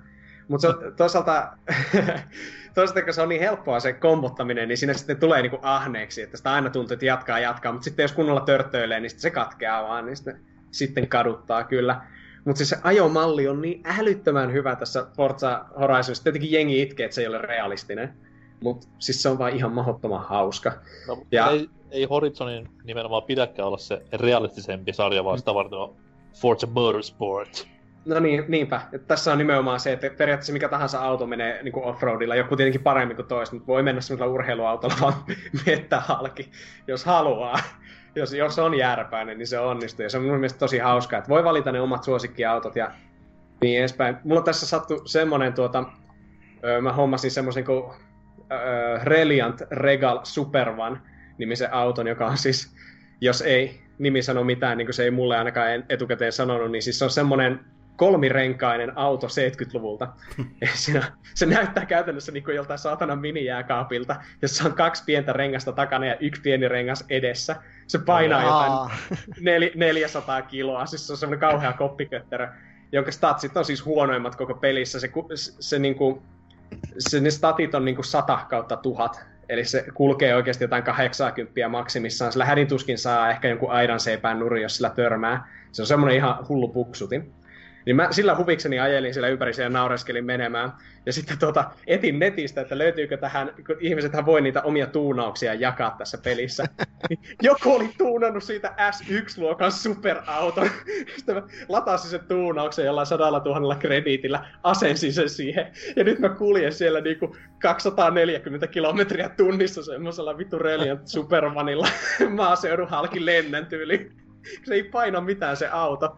Ja sitten kun se on kolmirenkainen, niin tosiaan, kun se eturenki, aina jos sillä niin kauheassa vauhdissa kääntyy, niin se vaan lentää silleen niin nurin. Se vaan vittu kompastuu koko auto ja lentää kuperkeikolla ympäriinsä. Mä niin kuin sain semmoista lapsenomaista riemua. Mä ajoin varmaan jotain tunnin sillä lailla vai jossain montulla siinä. Siinähän pystyy tekemään myös custom paint jobbeja. Joo, pystyy. Niin, onko tullut vastaan mitään muista niin kuin, tosi poliittisesti korrektia, voisi sanoa. Ei ole vielä tullut mitään ihan kauheuksia, mutta ne on lähinnä vaan semmosia hienoja, että niinku mä ajan jollain KitKat-tyylisellä formula-autolla siellä ja vastaavilla, että ne on aika semmosia sanotaanko sponsorimaisen olosia ne jotkut, en tiedä onko niitä sitten mikään fanit tehnyt vai joku firmat, mutta tää on eiköhän sinne jotain törkeyksiä tule. Tietenkin siinä voi itse sen rekisterikilpensä autoon myös muuttaa, joten siinä screenshoteissa saattaa olla jotain julkaisukelvottomiakin. Elikkä PEN15 klassikkoa odotellessa. Itse on vaan mennyt perinteisellä Perkel 3:lla, mutta niin. Vähän nyt jotain yritystä. Pitäisi niinku vaihtaa aina silloin tällöin. Mut joo, siihen peliin saa kyllä upotettua tunteja varmaan ihan kiitettävästi. Se tuntuu melkein niin kuin semmoiselta hiekkalaatikolta vielä enemmän kuin Forza 3. Että tässä ei ole karrierissa edes mitään pakollista, että ajan nämä 4 kisaa, niin pääset seuraavaan mestaan ja näin. Vaan tässä voit oikeasti tehdä ihan mitä huvittaa. Jos vaikka ei kiinnosta joku driftauskisat tai joku semmoiset spektaakkeli erikoishappeningit, niin voi vaan keskittyä vaikka ajamaan nopeusvalvontakameroihin ja muuhun paskaan, ja sillä saa kehitettyä eteenpäin sitä meininkiä. Tai jo peli ihan jokaiselle kyllä. Kaiken tuon ylistämisen jälkeen, niin onko tämä tämän vuoden paras videopeli? Aika paha. Oletko pelannut semmosia klassikoita kuin Raren hieno merkkaripeli? Ai. Vuoden vesi. Vuoden vesi, niinpä. No en minä tiedä. Kyllä tekisi mieli kuitenkin ottaa niin onneksi. Smash Bros. Tulee loppuvuodesta. Ei tää on vielä vuoden peli. Okei. Se oli siinä. Done. No niin. Yes. Selvisin pälkähästä. Se olisi aika paha, jos niinku tämmönen ajopeli niinku pitäisi valita vuoden parhaaksi. Niin surullista se olisi. Oliko muuta? Ei. Jatkaa. Dyna, jäsen D. Kerro ihmeessä. Joo, no mainitaan vaikka tälleen aasinsillan omaisesti, kun Vulpes Shadow of the Tomb Raideria hehkutti, niin pelaillut Rise of the Tomb Raider, eli just se toinen näistä uudesta trilogiasta, niin jonkin verran, että vajaa 6H, eli suomeksi 6 tuntia, en tiedä miksi noin sanoin, mutta 6 tuntia pelannut, jos otan mun international puoli täältä pilkasta, niin sitä nyt pelailu jo jonkin verran, ja ihan pätevää toimintaa ja näin poispäin. Tosi hyvän näköinen. toimii mun PC:llä, munkin PC:llä vielä, vaikka aika vanha tääkin alkaa olla. Ja, mutta ei se niin kuin se 2013 vuoden reboottikaan, niin ei toi hirveästi ole itteensä väyttänyt. Että sanotaan, että semmoinen vahvan seiskan peli on ollut tähän mennessä. Juoni aivan hirveätä paskaa. Tai se on niinku se käsikirjoituksen takia, koska mun mielestä kaikki noi dialogia, kaikki niinku pienet twistit, mitä siinä tähän mennessä on ollut, niin ei. Se on niinku semmoista tahattoman koomisuuden huippua kyllä, niinku, että ei mitään rajaa. Että mä en muista siitä 2013 vuoden pelistä hirveästi muuta kuin, että siellä loppupuolella oli niinku, eikö siinä ollut just jotain vivahteita yliluonnollisuudesta ja oli aika vahvoja. Joo. Että jotain sen semmoista, mutta tossahan nyt ollaan siellä ihmeen vuoristomaisemissa ja vähän näin poispäin, mutta ihan niinku, kuten sanoin, hemmetin hyvän näköinen, mutta niinku kaikin niinku muilla osa-alueilla aika ihan kiva taso, että en mä tiedä, kyllä mä ton varmaan vetelen läpi, et ei siinä ollut, se on aika harmitonta viihdettä just ollut sillä, et ei oo mitään niinku ei ole tullut mikään seinä vastaan, ettei jaksaisi, että se nyt on muuten vaan ollut nyt hetken tuossa tauolla, mutta sitten lisää Square Enix potaskaa, niin Final Fantasy 9. Hyi helvetti, ei todellakaan. Deus Ex Mankind Dividedin noi 2 kunnon lisäosaa kummatkin pelasin vihdoin, että tuli lunastettu noin viime vuoden puolella kyllä kummatkin, joku ne oli alennuksessa, mutta nyt vasta oli intoa palata ton pelin pariin. Ja, toi ensimmäinen niistä 2, toi System Rift, niin se oli ihan okei.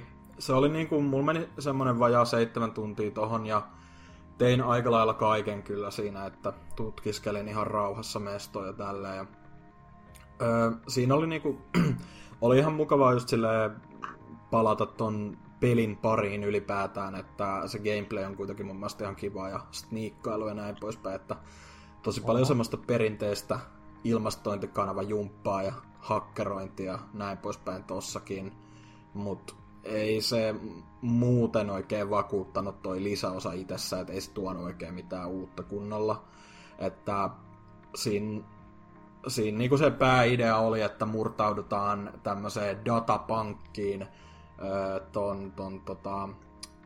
Human Revolutionin sen yhden hahmon, tää Francis, mikä Pritchard, niin sen puolesta tavallaan, että se on niinku se tehtävän antaja tässä lisäosassa, mutta ei silläkään oikein mitään niinku kummempia juonikuvioita siinä selitellä, että se on vähän niinku vaan hahmo muiden joukossa, ja se oli vähän semmonen kuulosti paljon mielenkiintoisemmalta se pankki, mutta sitten kun sinne meni just hiippailemaan, niin ei siellä oikein, ei oikein ollut niinku mitään sellaista mielenkiintoista lorea tai mitään, niinku, että se oli vähän niin kuin, että mene tänne, hypi parin tämmöisen ihmeen laaseri yli ja välttele jotain robotteja, ja sitten se on siinä, että semmoinen niin kuin sanotaan, että juuri ja juuri 6/10 antaisin tälle lisäosapaketille, mutta sitten onneksi toi toinen ja viimeinen, valitettavasti viimeinen, mun mielestä näin piti tulla 3, mutta Eidos Montrealin tila nyt on nykyään vähän mikä on.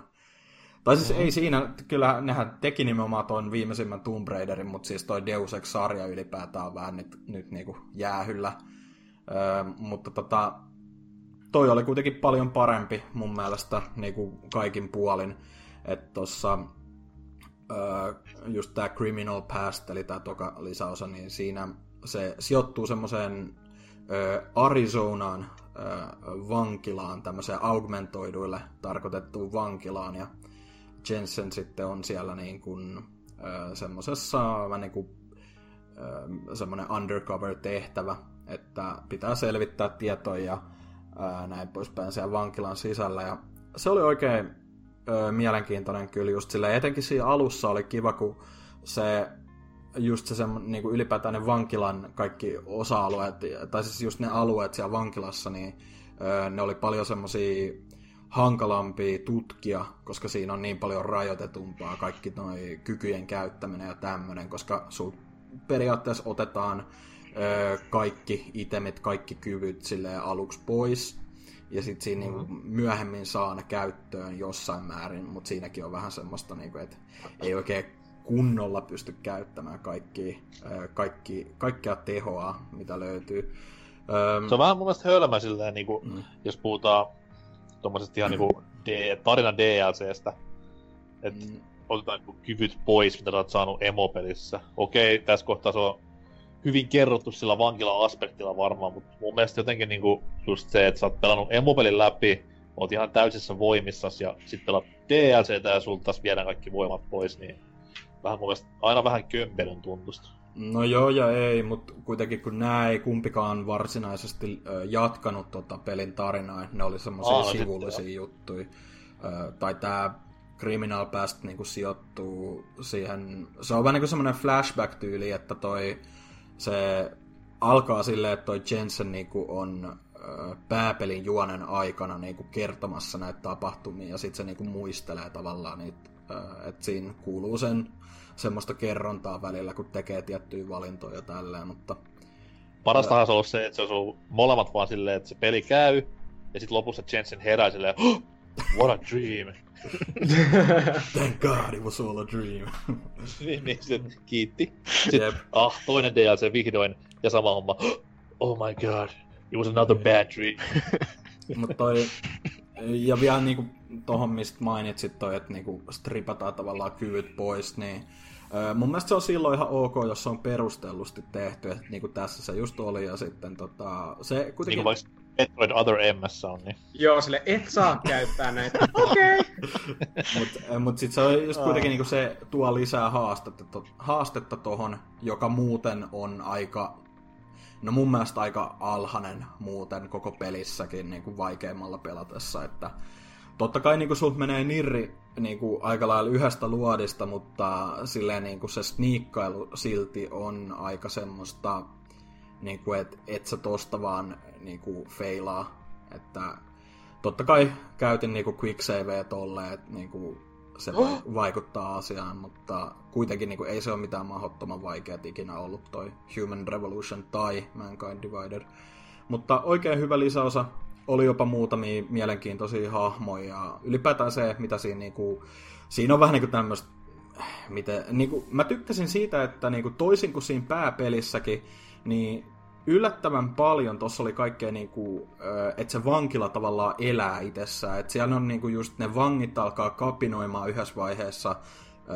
Sitten niitä vartijoita tulee lisää semmosia ihmeen superjoukkoja, jollain helikoptereja tuodaan sinne. Ja sit siinä niinku on semmonen vallankaappausskenaariokin ja kaikkea. Niinku, että se tavallaan kaikki tapahtuu siinä samalla, kun sä ite teet niitä, tai sä ite niinku tutkit niitä mestoja.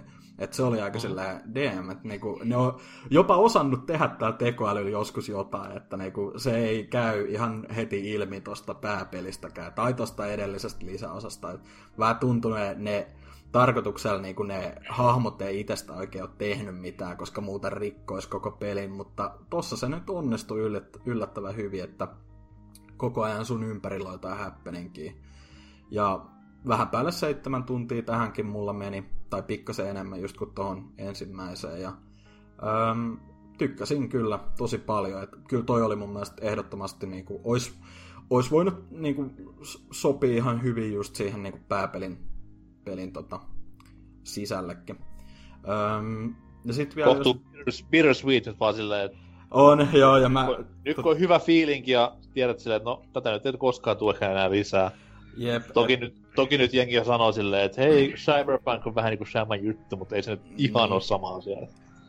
No musta tuntuu, että Cyberpunk tulee olemaan huomattavasti enemmän just semmoista vähän niinku sellaista vähän punk-fiilistä niinku nimessä onkin, että just silleen ei ole ihan, ei nyt sillä, että toi Deus Exekään olisi niinku ihan täysin vakavissaan itseään ottaisi, mutta on se huomattavasti enemmän semmoista Blade Runner-fiilistä kuin On, ja siis nimenomaan just se niin kuin NS synkempi maailma kyllä. Deus Exessä on aina viettänyt vähän, ja sit siinä on niin hyvin duunattu se taustalore, ja se on koko maailman lore, niin se on paljon siistempi kokemus silleen varmaan, kun sit Cyberpunk joutuu aloittamaan kuitenkin ihan nollista sen storinsa, niin no, nähdään sit 2023, mitä tapahtuu.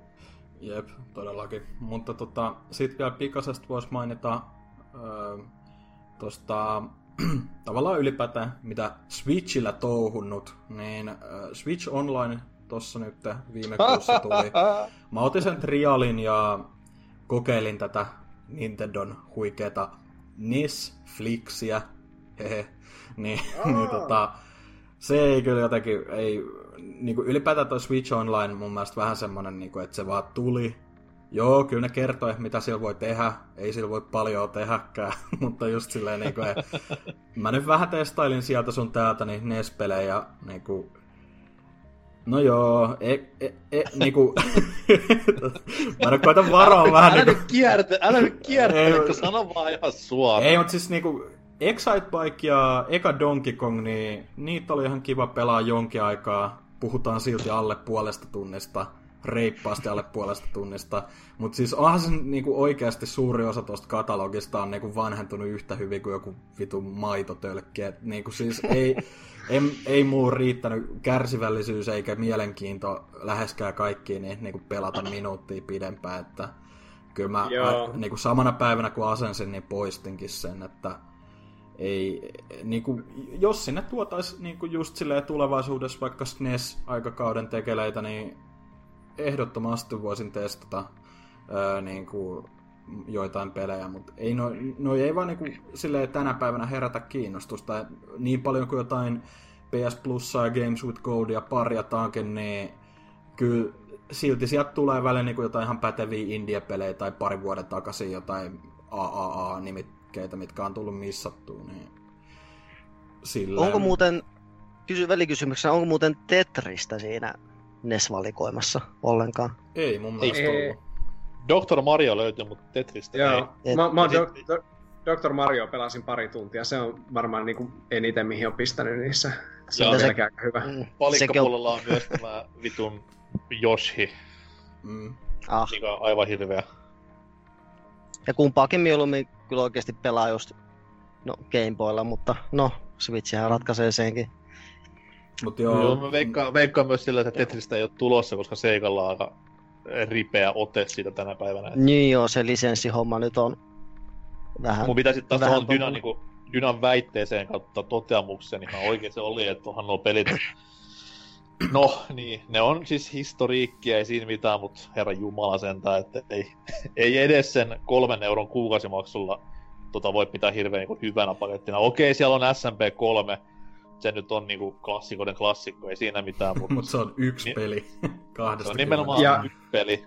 Ja kuka ei olisi pelannut sitä niinku tähän mennessä oikeesti? No minä, mutta en mä sitä Jesus.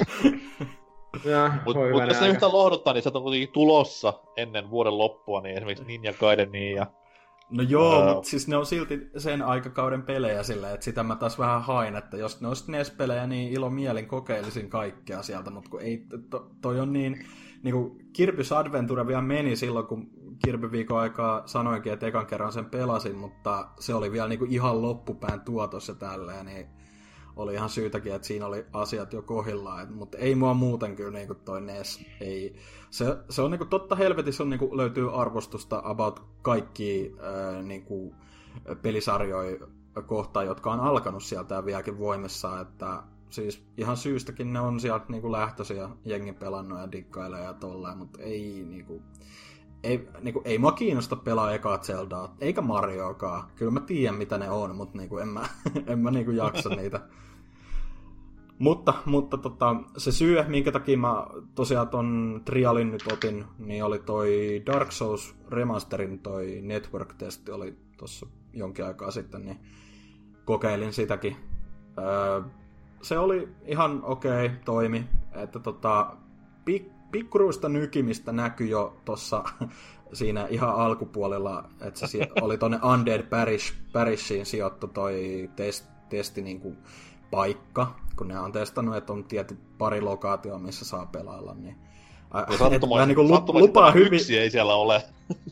Joo, että lupaa kyllä ehdottomasti hyvää sen Blightownin osalta, että 2 FPS in my dreams, mutta en mä tiedä, siis toi on edelleen yksi mun suosikkipelejä kautta aikoina, että niinku, kyllä mä ajattelin, että voisi ton Switchille ostaa. Että kyllä tota oli hauska pelata hetken tuossa niin käsikonsolilla, kuitenkin tai käsikonsolimoodissa, niin tota, hemmetin hyvä peli edelleen, ei siinä. Mutta en mä tiedä, onko siitä kummempia sanottavaa, että sama Dark Souls se edelleen on. Ja mikä siinä, hei, kun kuitenkin Amiibo tuki. On niin, joo, ehdottomasti. Tosi autenttista, kun pistät siihen Dark Soulsin vaikeuteen yhtäkkiä joku Kirby Amiibon käyttöön, niin niin, mutta tota... Mitä aikoja elämmekään. Mutta sitten voisi vielä tää Super Mario Odysseytä jatkoin nyt. Että mä tota, silloin kun ton Switchin hankin alkuvuodesta, niin kyllä mä sen siihen mukaan sain, mutta en mä pelannut oikein kuin joku tunnin, niin nyt mä oon vähän jatkanut, niin viitisen tuntia tullut nyt tahkottua. Mä oon nyt siinä Lake Kingdomissa. Vedin just eilen illalla niin ton, mikä Wooden Kingdom, että menin ensin sinne. Ihan niinku, siis mä en ole vielä ehkä muodostanut oikein mielipidettä tosta silleen kunnolla, että toi ei ole ihan yhtä samalla tavalla koukuttanut kuin noi Breath of the Wildin ekat tunnit, mutta tota, hemmetin hauskaa tasoloikkaa kuitenkin, tai silleen, että aika lailla kaikki gameplay-mekaniikat tähän mennessä on just tuntunut toimivan, just niin kuin pitääkin, just silleen tosi smoothisti, ja niin kuin ylipäätään se on niin kuin, ihan niin kuin loppuun saakka hiottu kaikki siinä oikeasti, että kyllä mä niin kuin arvostan sitä ylipäätään, mutta ehkä sitten niin kuin yleisesti ne Kingdomit, missä tähän saakka seikkailun, niin ne tuntuu vähän semmoisilta. Mä en tiedä, mikä se oikea sana niinku olisi, mutta vähän semmoisilta, ne on niinku, joo, se on niinku alue, jolla on teema, mutta sit tavallaan, vaikka siellä on paljon kaikkea piiloteltuna, niin silti ne tuntuu jotenkin tosi kolkoilta. Niinku se Wooden Kingdomkin, että sehän on ihan perus metta-aluetta, ja sit siinä on vähän jotain platformeja siellä ylempänä ja tolleen, mutta niinku silleen, ei se, mun mielestä mikään Kingdom ei ole vielä tähän mennessä ollut mielenkiintoinen. Että niinku on niitä ihan hauska pelata, mutta ei ole niinku todellakaan jäänyt mikään silleen kunnolla mieleen. Että mä en sit tiedä, että onko toi niinku tavallaan noiden 3D-marioiden juttu aina ollutkin, että ne on vaan tommosia, että siellä on paljon tehtävää, mutta ei ole sit hirveen niinku mitenkään juhlavasti koristettu tai mitään, mutta... En tiedä. No, vähän paha sanoa vielä. Niin kuin. Sulle tulee vielä New Donkia. Joo, no joo, sitä mä odotan. Beach Kingdom. Mä en muista, mikä sen nimi oli, mutta siis tää ranta-alue kuitenkin Vulpes tietää, mistä puhutaan. Niin no varmaan Sand Kingdom. Ne on sit taas niinku ne mun henkos lempparit siinä pelissä, koska ne on niinku just ne on eläviä molemmat. Ja sit ne on niinku niin täynnä tommoista vaihtelevaa, mutta samankaltaista teemaa olikin täynnä. Se, mikä mua kyllä ärsyttää tossa on, että niin kun se peli niin kovasti haluaisi, että pelaa ihan joyconeilla, koska niin kun kaikki nuo liikkeet, just mitä mä nyt oon käsikonsolimodeissa enimmäkseen just pelannut, niin kaikki ne liikkeet sillä hatulla ja tolleen, niin eihän niitä pysty mäkään mitenkään niin kun normiohjaustyylillä tekee, mutta sitten Joy-Coneilla pystyy just sit niitä kaikkia kikkailuja hoitaa, niin Mä haluaisin vaan tehdä ne silleen normaalisti. Mä niinku haluais käyttää mitään Wiimote-tyyliin noita Joy-Coneja, mutta no, ehkä joskus sitten, jos alkaa enemmän kiinnostua keräilemään niitä juttuja tolleen, niin tulee tarpeeseen, mutta tähän mennessä pärjännyt ihan hyvin niinku perusohjaintyylillä. Sit vielä voisi niinku ehkä ihan superpikaisesti mainita, koska mä nyt oon niinku tässä poissaoloni aikana kästeestä aloitellut ties mitä, niin vois ton Bloodbornen siitä litaniasta name-dropata, että sen nyt vihdoin ostin. Ostin siis Pleikka 4 Proon 2016, ja olin silleen, no mä nyt ostan varmaan samaa syssyä Bloodbornen, ja no se nyt venyi 2 vuodella, mutta nyt se löytyy kokoelmista vihdoin, ja mä oon semmoset reippaat 10 tuntia, vajaa 15 tuntia siitä tahkonut. Mä en oikein ihan muista, että mihin mä nyt jäin. Se taisi olla se Vicar Amelian jälkeen, tai siis tää ihmeen kappelialueen jälkeen, niin sinne pitäisi nyt edetä. Niin tota, tykkään kyllä ihan helvetisti siitä, niin kun, muista oliko se just Tootsi silloin valitti julkaisuaikoihin kästissäkin, että se ei niin kun, yhtään lämmennyt sille Lovecraft-tyylillä. Mutta... Tootsi valitti vai? Oho. Joo, Tootsi oli Lionheadinen Lionhead. Ja se niinku, mä itse tykkään tosi paljon, että siinä on tommonen niinku kiinteä teema tavallaan, missä ne pysyy aika lailla koko ajan. Joka vihollinen muistuttaa edellistä niinku silleen karuilla tavoilla just silleen, että se ei niinku... Et joo, mä tykkään kyllä, että Dark Souls on niinku vaihteluja tolleen, mutta ei mua todellakaan haitannut, että tossa on niinku aseet on samanlaisia, vihut on samanlaisia. Ja just sillä, niinku, että ympäristöistä näkee sen, niinku, että kaikki on vähän sitä samaa pohjimmiltaan. Että, ja aika hyvin mä oon niinku tottunut tuohon nopeaseen gameplay-tyyliin, kun mä nyt oon tietty ennen pelannut Niohia. Että siinähän oli... Niin kuin, se on aika lailla vielä nopeampaa jopa, tai yhtä nopeata ainakin, että aika luonnostaa toi tuli. Ja sitten muutenkin, kun Dark Souls 3 pelasin julkaisussa, niin sehän tuli ton jälkeen. Piti itse asiassa hetki miettiä, kyllä se tuli jo 2016. Jaa. Niin siinäkin oli jo vähän sitä, niin kuin, että pystyi nopeasti tai aggressiivisemmin pelaamaan, varmaan tosta just otettu. Niin ei ollut vaikeuksia... totutella tuohon pelkkään offensive-pelityyliin sinänsä, mutta ehdottomasti tykännyt. Vielä paha sanoa, että niinku mihin asteikolle se menee Soulsborne-listoillani, mutta niin, en mä tiedä. Hemmetin hyvä kuitenkin. Parempi kuin Dark Souls 2 ainakin, sen voi sanoa. PS4 paras peli, no can do. Hyväksytään. No niin. Kerrankin. Oliko vielä mitään? Ei oikein. Et loppu toi Viaplay, niin vähän ollut semmoinen Frasier-masennus nyt, kun ei ole pystynyt katsomaan niitä vikoikausia, niin vähän niin kuin miettinyt, että pitäisikö ottaa uudestaan, että vihdoin näkisi. Mutta toisaalta se jäi siihen paskimpaa kohtaa, että Daphne ja Niles... Älä spoilaa! Älä nyt! Daphne ja Niles vihdoin menivät naimisiin, ja siitähän sarjan alamäki tunnetusti alkaa, niin en mä tiedä. Onko ei ole suuri menetys. No joo, ei. Elikkä Jump the Shark tullaan tuntemaan tulevaisuudessa Daphne ja Nilesina. Kyllä. Ei siinä, kiva homma, Hermanni. No joo. Omat meiningit tässä on itsekin vähän breikkiä pitänyt. Toki tuossa tuli Opossumin kanssa vähän tehtyä tuommoista vaan Switch Online NES-härpäke-videota tonne BBCn YouTube-kanavalle. Voitte käydä katsomassa sieltä. Yritettiin esittää hirveän innostunutta, mutta niin. Tuossa vähän Dynan vähän niinku tiivistikö, että ongelmia löytyy. Se huomasi... Niin, sano vaan. Ei, kun mä katoin sen silleen, ja sitten kaverit tuli tupareissa, niin sitten kokeiltiin niitä NES-pelejä, mutta tää Ice Hockey näytti ihan hauskalta, kun mä katoin, sitten pelattiin sitä Nessi Ice Hockey, että ei saatana, ei jumalauta. Ne valehteli meille. On silleen, että älä lähde, mä luulin, että tää on kivaa.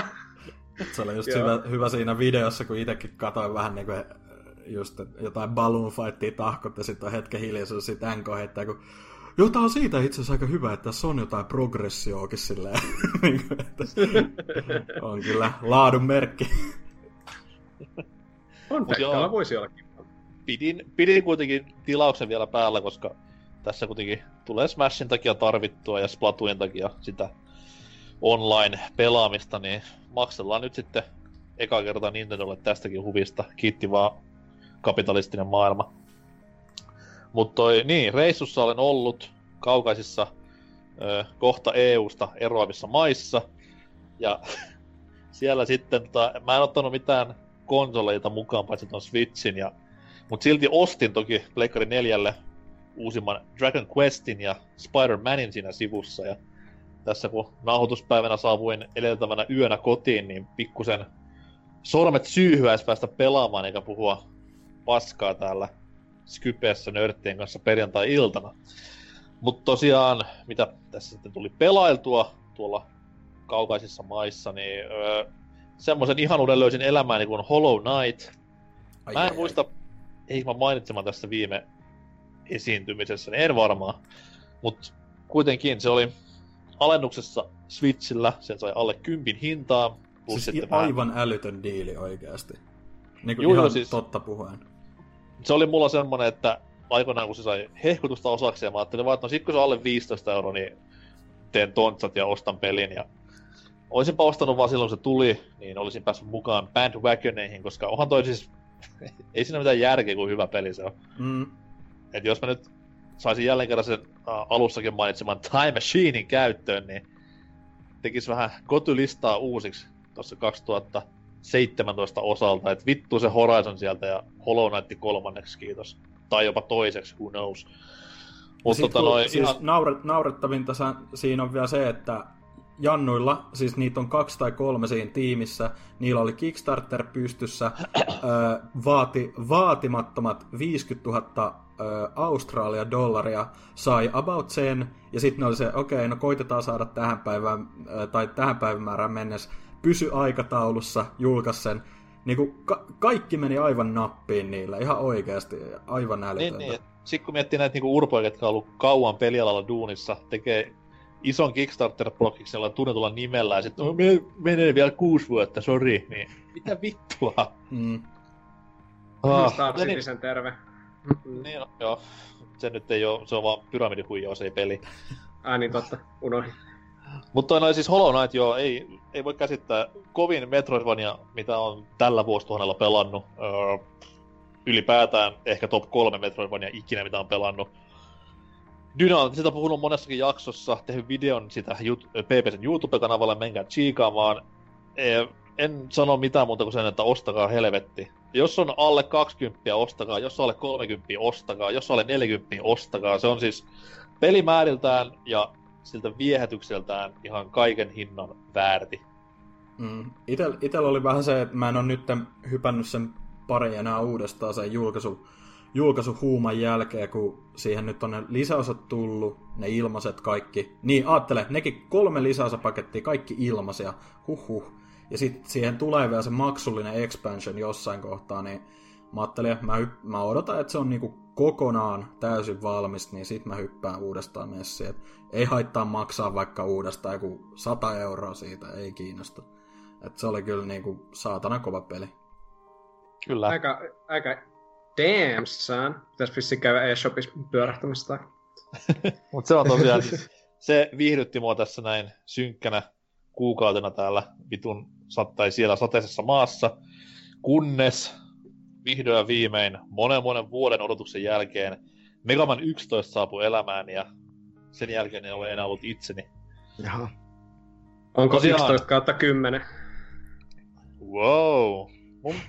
Mä ajattelin säästää tuon arvostelun, koska mä Fintendolle lupasin sitä kirjoittaa revikan, niin...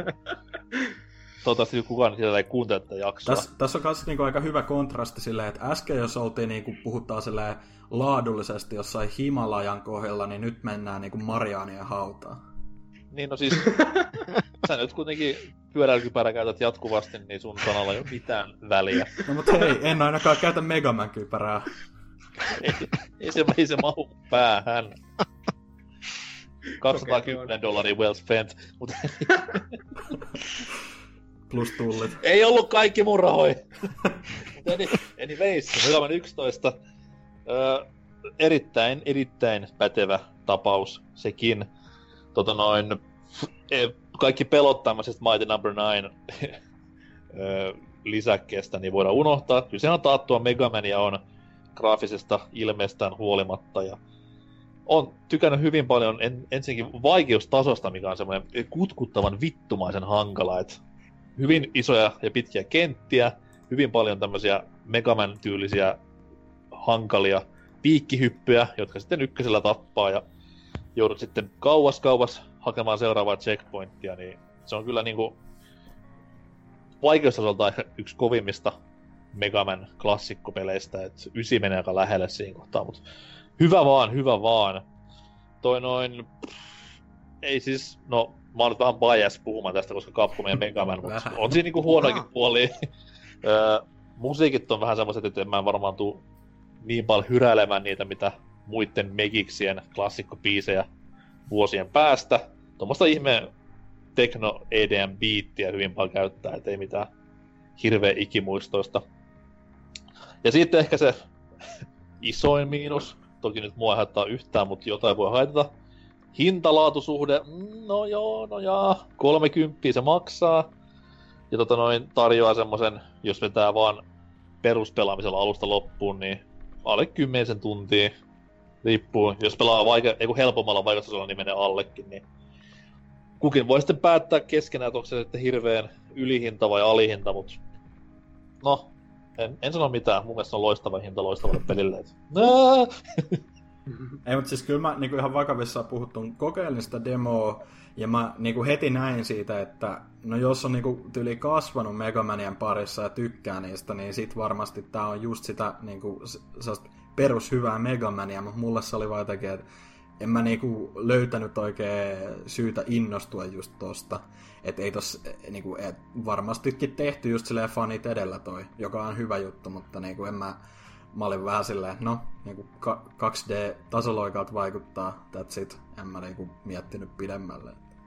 Onhan sit totta kai se on nostalgia factoria, no, mut kyllä sit niinku just sen vaikeuden takia, tai sen haasteen takia saa ihan niinku ilman Megamenejä pelannut saa myös paljon irti. Ja sit siinä on nimenomaan just, jos se nyt pelottaa sen vaikastason, niin siinä on ihan tommoista helpotetta myös luvassa tämän uuden Gear-systeemin kanssa. Et mä ite pyrin välttelemään sitä, koska sehän on 2 vaihtoehtoa, joko saa bullet timein päälle, tai sitten saa tämmösen vitumoisen superlaakilaukauksen päälle ihan olkanappia painamalla, mut ne on sit taas niinku, mä huomasin yhdessä kohtaa, että nää on niinku periaatteessa tämän pelin helpotuksia, et ei tämmösiä voi käyttää Megamanissa, come on.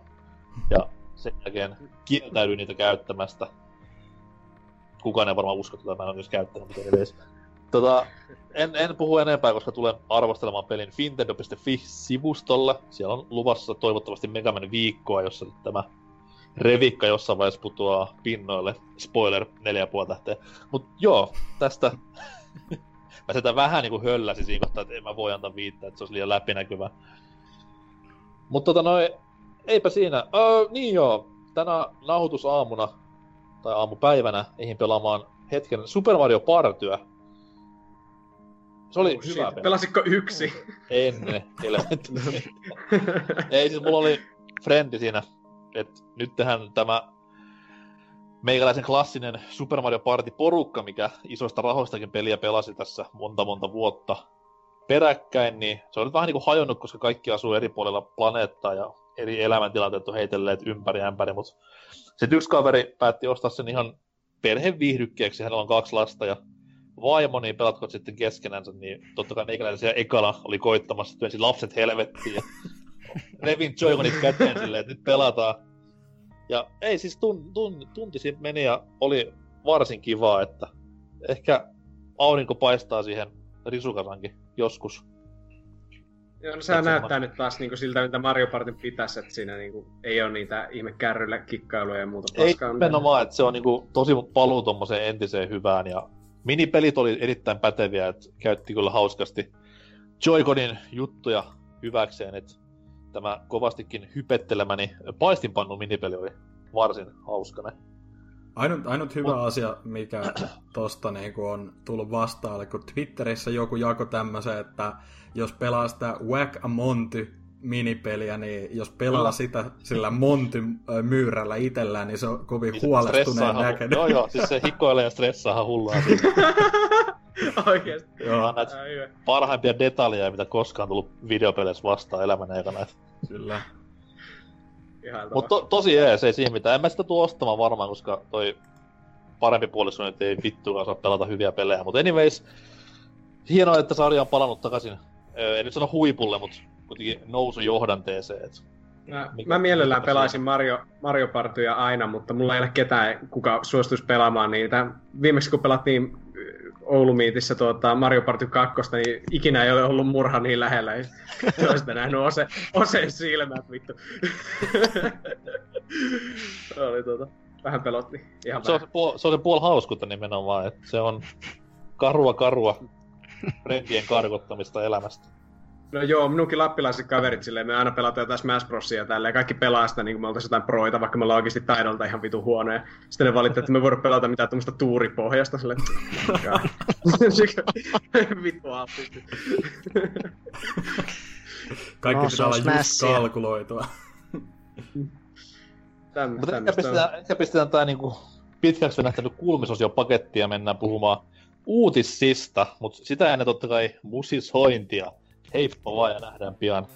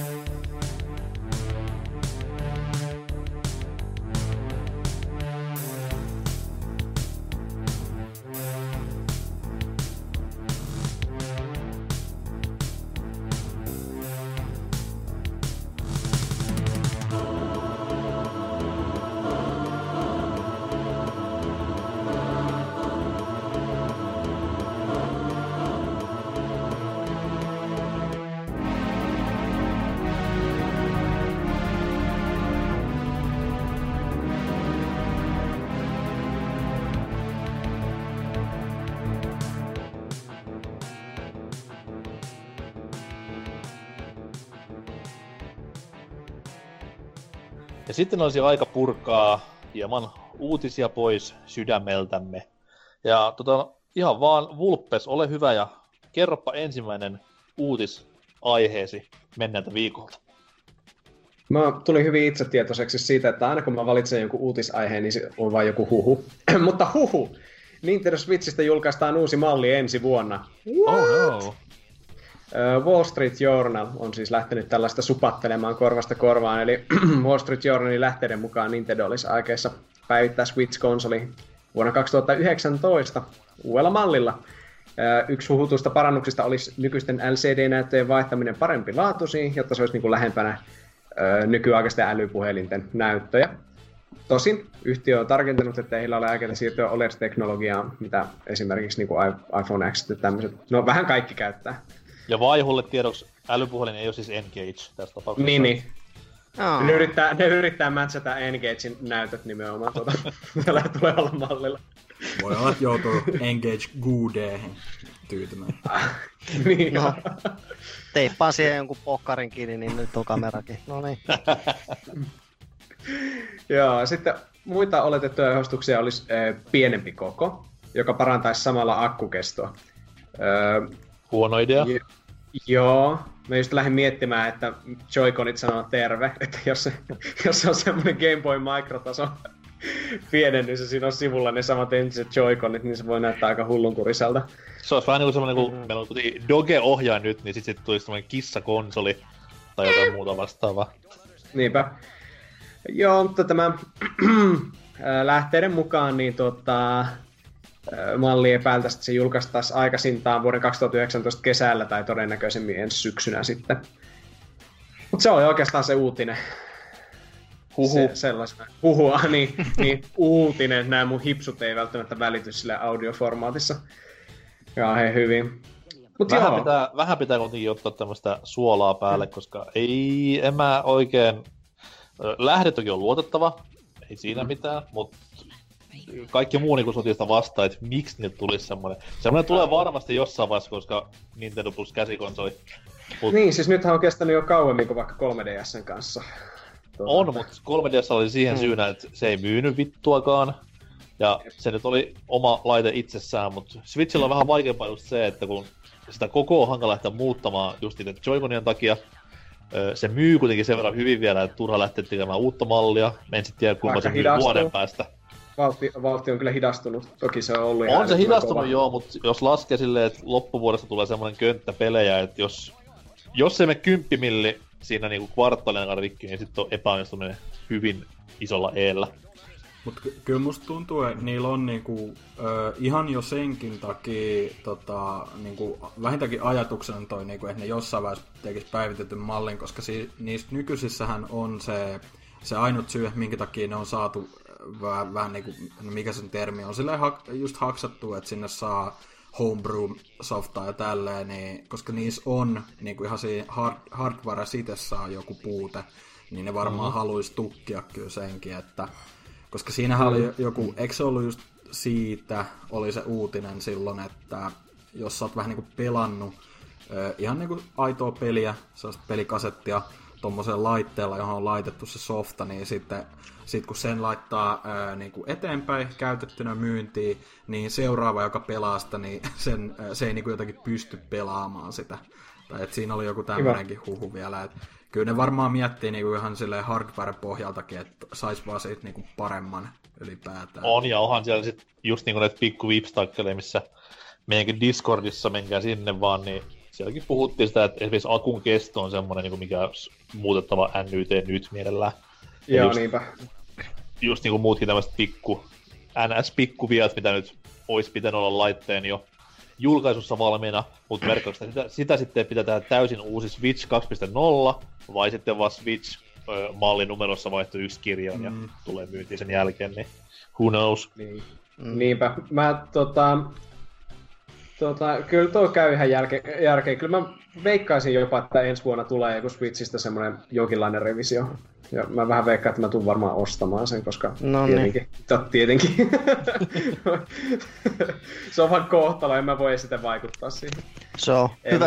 Se on hyvä syy viivuttaa vähän valmistumista, kun ajattelin Switch ostaa itselleni lahjaksi, että paperit on nyt käsissä, niin odottaa, että tulee toikin ulos sitten, niin ei tule vanhaa ostettua. No se on hyvä sitten vanhemmille selittää, että niin sen takia mä en ole vielä valmistunut, koska Japsessa on semmoinen pelifirma. Jne. Eikä ne pärä. Mut joo, kuhan vaan nimiä jo Switch Pro, niin kaikki käy. Switch? Niin mä olin just sanomassa.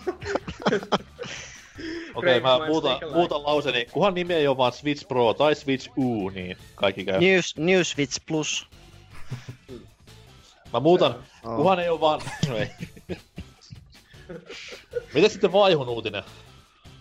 No tämmönen... Ihan ensimmäinen uutinen koskaan näissä gameissa nyt. Make it count. No mut joo, tämmöstä nappasin, että ihan Pelaajalehden saitilta, että GOG, eli Good Old Games kauppapaikka, täytti 10 vuotta. Mä luulen, että COCK. Valitettavasti, mutta toivoa aina voi.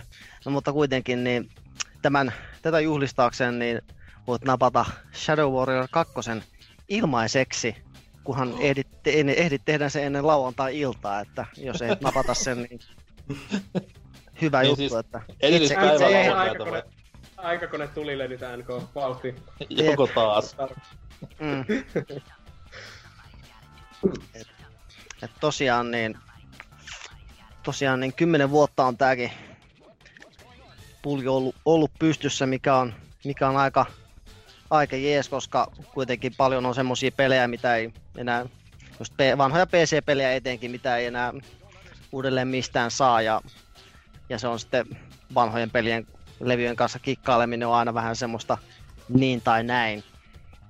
Mulla on tähän väliin bold statement. GOG on parempi kuin Steam. Who's with me? No on se, mun mielestä on se aika fakta jo ihan sen takia, että niillä ei oo, se lähtökohta niiden peleillä on, että niillä ei oo mitään DRM:ää siinä, ja ne saa niinku ladattua ihan koneelle, tosta vaan tiedostot, niin se on jo, niinku, se on niinku ihan, vaikka kaikki vihaakin, Hasuki vihaa, eiku Drifu vihaa tätä sanaa, niin objektiivisesti parempi niinku alusta jo sen takia. Onhan sekin, että sinne ei tuu sitä pauhkaa ihan silleen samalla tahdilla kumminkaan, niin tekeekin näitä vanhoja löytöjä, että sen lisäksi niin mitäs muita pelejä täällä olikaan kauppaan tullut. Indiana Jones and the Infernal Machine ja Soldier of Fortune. Eli aika kovaa herkkua, että... Jonne te muista, mutta Soldier of Fortune oli aikanaan hirveän väkivaltainen kaikkien kukkahatotätien kauhupeli. Oli 24 osumakohtaa vihollisissa, herran jumala sentään. Ja mikäs siinä? Ja sitten vielä pelin teossa oli auttanut tämä oikea Navy SEAL-sotilas. Ei voi käsittää, kuinka kamalaa väkivalta on luvassa. Vitsi, mikä murhasimulaattori. Nyt kyllä. Mut sit yleisesti olisi voinut vielä tosta mainita, että toihan niinku, just kun NK verrasti nyt Steamiin, niin noillahan on tavallaan ehkä vähän eri käyttäjäkunnat just sillä, ja ne GOG itse ei ainakaan nehän on ihan avoimesti sanonut, että ne ei niin kuin pyri kilpailemaan tavallaan Steamin kanssa, että niillä on nykyään se Steam Connect-juttu jopa, että joitain pelejä pystyy, onko se nyt kuukauden välein vaihtuu se tarjonta, niin pystyy niin kuin linkittämään, jos sä omistat Steamissa, niin GOGiin. Et sekin aika siisti juttu, että tohon se on hyvä pyrkiäkin, että on niinku tommonen alusta kaikille unohdetuille klassikoille ja sitten on se toinen, missä on kaikki paska. Ja aina silloin tällöin kokissa tosiaan napsahtaa jotain ihan jännää kivaa ilmatteeksi, että kunhan on vähän aina tutkan alla, niin kyllä sieltä jotain aina tarttuu sitten. Että... Kyllä, kyllä. Miten toi CD Projekt kuitenkin, sehän osti GOGista ison osan. GOG on heidän projekti. Okei, okay, niin... Joo, ja omistaa siis sen. Yep. Okei, okay. Mä muistin, että se on ollut silleen niinku vastikään, mutta sit mulla ei ole mitään kysyttävää asiaa liittyen. Mutta, hyvä kun kysyit, tai siis et kysynyt, mutta koska niiden tuolla sivuillahan on toi, just ton 10-vuotisjuhlan kunniaksi on toi niinku... tämmönen sivu, mistä pystyy niiden historiikkiin pikkasen vilkaiseen just, että siellähän on, että... No en mä nyt semmoista ole kattonut, se on englanniksi. No totta, mutta siis ne siis 94 jo sai niinku idean tosta ja sitten 2000-luvulla vasta 2008 saivat laitettua kunnolla toimintaan tän. Ja... Oliko se niinku silleen, että 94, että hei, aletaan pistää Grim Fandangoa ja tämmösiä tulevaisuudessa ilmestyviä pelejä semmoisen palveluun. Tulevaisuudessa vanhoja pelejä. Se on silloin vielä ollut Future Games, mutta sitten kun ne ei oikein saanut pistettyä aluilleen, niin sitten... Jossain vaiheessa se muuttui Good New Gameiksi ja sitten tuolta se on Good Games. Good Games. Nyt äkkiä joku BuzzFeed-otsikko, että CD Projekt Red, tai kun CD Projekt are vampires. Ja sit hullut valokuvat seppiä. Ehkä se seuraava luku niiden saakassa on pelkkä Old Games, ja sit se alkaa menee Bad Old Games. Tai sit vaan Games, silleen. Annetaan periksi. Sit on vaan Old, ja se on vaan jotain kuvia vanhuksista. Tänään 5 kuutta kivaa kuvaa ilmaisella, no ei. Kyllä. Ei vittu, kokis on Marthan kuvia $5. Vuodelta 87, oi. Kunnon vuosikä. Kok! Onnea! 10V! Sillä saa jo vodkaa Venäjältä ostettua, jos haluaa. Mutta noin! Eteenpäin! Dyna! Kyllä, tämmönen uutinen täältä PC Gamerin hienosta maailmasta, ei että... vittu! Ai, anteeksi. Joo, ei mitään. Niin, että Ubisoft on vihdoin vähän niinku kommentoinut tätä Splinter Cellin nykytilaa, mitäköhän tämä saisi hienosti käännettyä suomeksi. Niiden yksi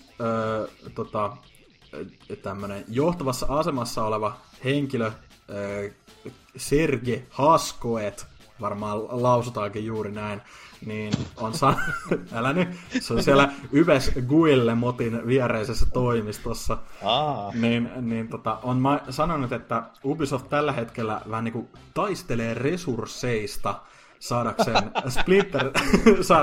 Splinter Cellin takaisin henkiin, että se on nyt niin kuin vähän tolleen typerästi otettu clickbait-tyyliin tohon, mutta siis se... Mä olen taas funtsimaan, että miten teillä on maailman isoin pelitalo EA jälkeen, niin miten vitus voi olla resurssipulaa? Niin, joo, mutta siis... Sellaisella Battle saarella sille taistelee, niin pakko se on? Sehän tässä on vähän hölmöä, että siis tätä oli Game Informerille tuohon haastateltu, ja tää on vähän niin kuin siitä poimittu kommentti, että se ei sitä oikein tarkentanut, mutta sanoin siis suoraan, että niin kuin, hän itse niin kuin on Splinter Cell ja Prince of Persian suuri fani, mutta ei voi niin kuin nykytilasta muuta oikein kommentoida kuin, että niin kuin resursseista pulaa. Että se ei ole niin kuin ihan haluamisesta kysymys, vaan se on ihan varmaan siitä, että niillä on nyt niin kuin X määrä niin kuin projekteja tulilla. Ja jos se tosiaan niin kuin johonkin vitu Wildlands 2 menee se 1000 henkeä taas kehitystiimiin, niin kyllähän se siinä vaiheessa on nimenomaan resursseista pulaa, että niinku eivät pysty aloittamaan. Tai voihan se olla, että se on niinku seuraavana listalla siellä, totta kai, mutta siis just, että eihän ne nyt julkisesti sitä sano, että mitkä kaikki siellä nyt on niin kuin vielä aikaa, mutta itse veikkaisin, että kyllä se Splinter Cell sieltä tulee ja Prince of Persiakin ennen myötä, mutta niillä on tällä hetkellä just silmät nyt tapitettu johonkin Rainbow Sixiin ihan syystäkin. Ja siis tähän, mikä tää Division 2, koska ne on kuitenkin niin kuin, faktahan on, että kummatkin tulee myymään. Rainbow Six on ihan älyttömässä nousussa koko ajan. Se on niin kuin, ne haluaa ylläpitää tuota Games as a Service-malliaan, joka on tähän mennessä toiminut aika hyvin monellakin pelillä niillä. Just toi For Honorikin, joka tavallaan kuolleista nostettiin jopa, jo ainakin konsoleilla just silleen. Niin tai ihan niinku Far Cry Femma, mikä on edelleenkin vuoden myydyin peli. Kyllä. Tulee olemaan varmaan vuoden toisiksi myydyin peli, sit kun Red Dead ilmestyy, mutta siis älyttömässä nousussa periaatteessa Ubisoftin kaikki osakkeet tällä hetkellä. Et musta tuntuu, että siinä oikeasti vaan niin kun toi, että ne noita tiettyjä pelejä tällä hetkellä niin kun ylläpitää jatkuvasti, niin sekin vaatii oikeasti ihan saatanasti populaa. Et ne ei välttämättä sen takia pysty niinku laittaa tuosta vaan jotain 1000 ihmisen tiimiä työskentelemään täysin Splinter Cell-sarjan parissa.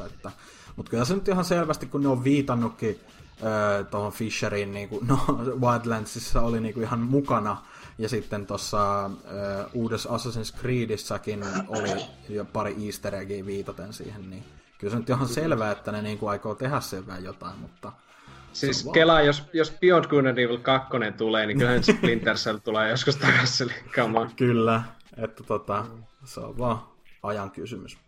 Tää voisi olla niinku ensin, sano vaan. Joo, että jos ei muuta, niin kolehtii vaan kasaan, että vaikka noi Splinter Cell ja Prince of Persia, nämä Java-versiot, mitä tuli myös N-Gagesillä pelattua, niin sais ne vaikka uudelleen nautittavaksi. Joko taas N-Gage-juttu. Remastered 4K. Xbox One X viheltää siinä, kun siellä menee 16-bittinen Sam Fisher. No oli niitä parempi pelata N-Gagella kuin tuolla miten oli joku Siemensin se puhelin silloin aikoinaan back in days. Se on vähän niin kuin pelaat N-Gagella näitä Java-pelejä, niin se on vähän niin kuin pelaat mobiilipelejä Vitalla.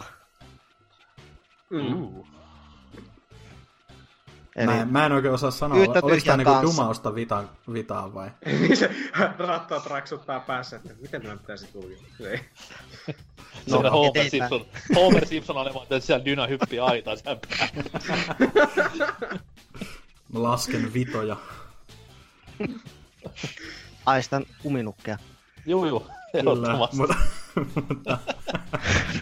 Mutta joo, tässä ei sen kummempi olla, kun tämä ei tosiaan ole PC Gameri ollutkaan, vaan Game Informerin juttu alun perin, niin ne ei ollut saanut enempää irti miehestä, että sen verran se oli vaan kommentoinut, että resursseista kyse tällä hetkellä.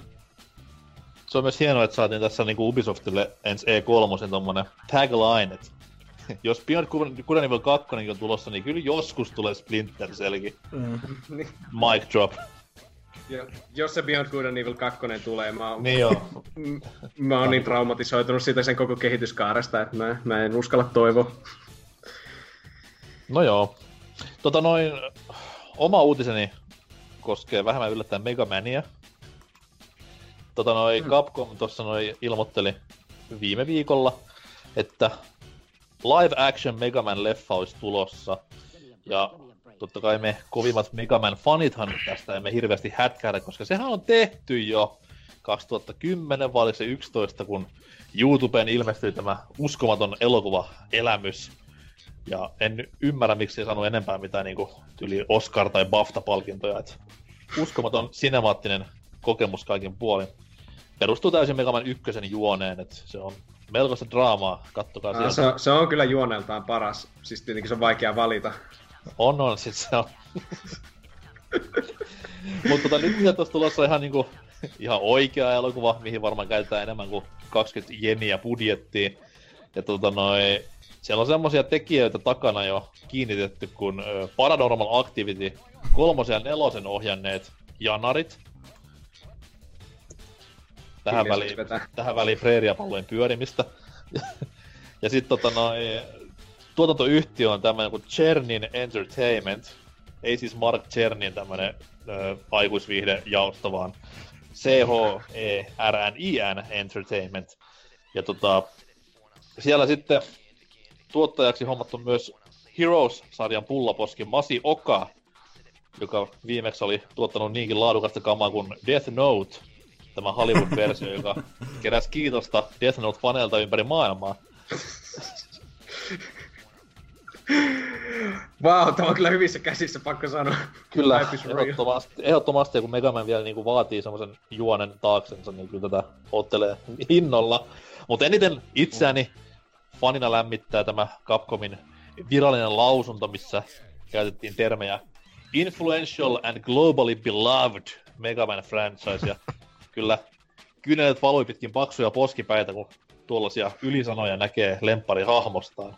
Kyllä mä itse suosin sitä Mighty Number 9-linjaa, missä ne sanoo vaan, että it's better than nothing. Käy se silleenkin, ei siinä mitään. Onks tästä mitään huhui vielä, että kuka olisi niinku Mega Manin roolissa? Totta kai on, siis mulla on spekulaatiot täällä paperilla, jos haluaa niin kuulla. Siis ei sun vaan niinku yleisesti huhuja silleen. Ei, kun ne on siis ihan loogisia. Eddie Murphy. Okay. Joo. Danny Glover. Joo. Sitten se läski Precious Mimmi.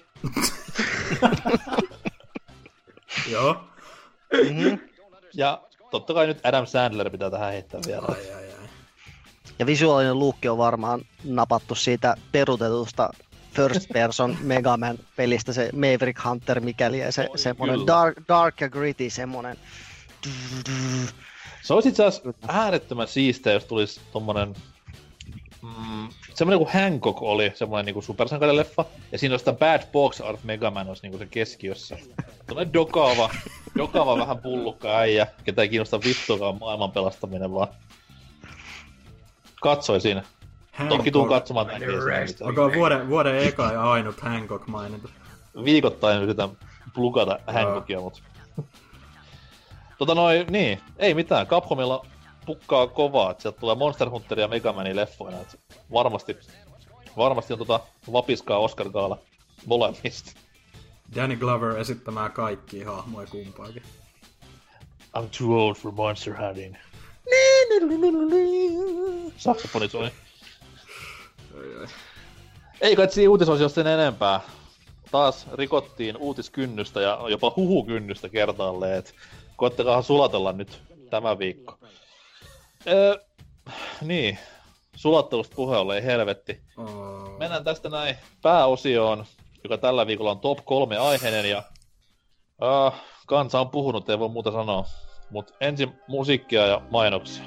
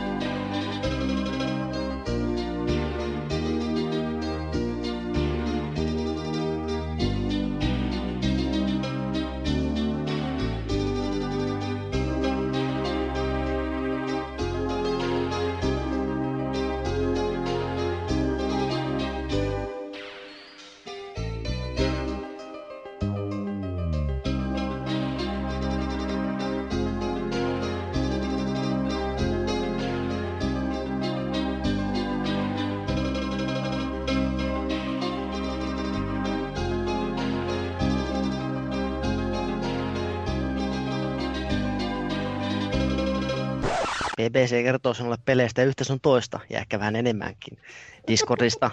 Discord-ryhmästä, hei lopettakaa tuo nauru taustalla, Discord-ryhmästä löydätte myös mielenkiintoista ja henkevää keskustelua, joka avaa uusia ovia ja ulottuvuuksia pelaamisen maailmaan. And? Tietysti löytyy kaiken maailman Twitterit sun muut ja Facebookin, mutta mä en niitä käytä, niin mä en niistä osaa paljon enemmän puhua. Ottakaa selvää lisää. Pelaajaporkkaast.fi, go!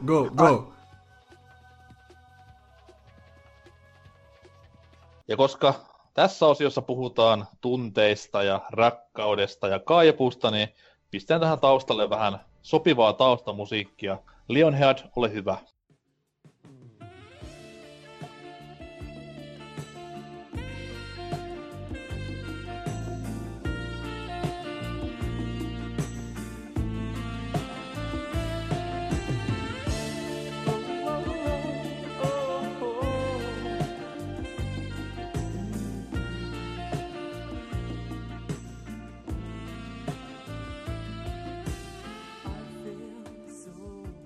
No niin, ja nyt päästiin taas itse asiaan.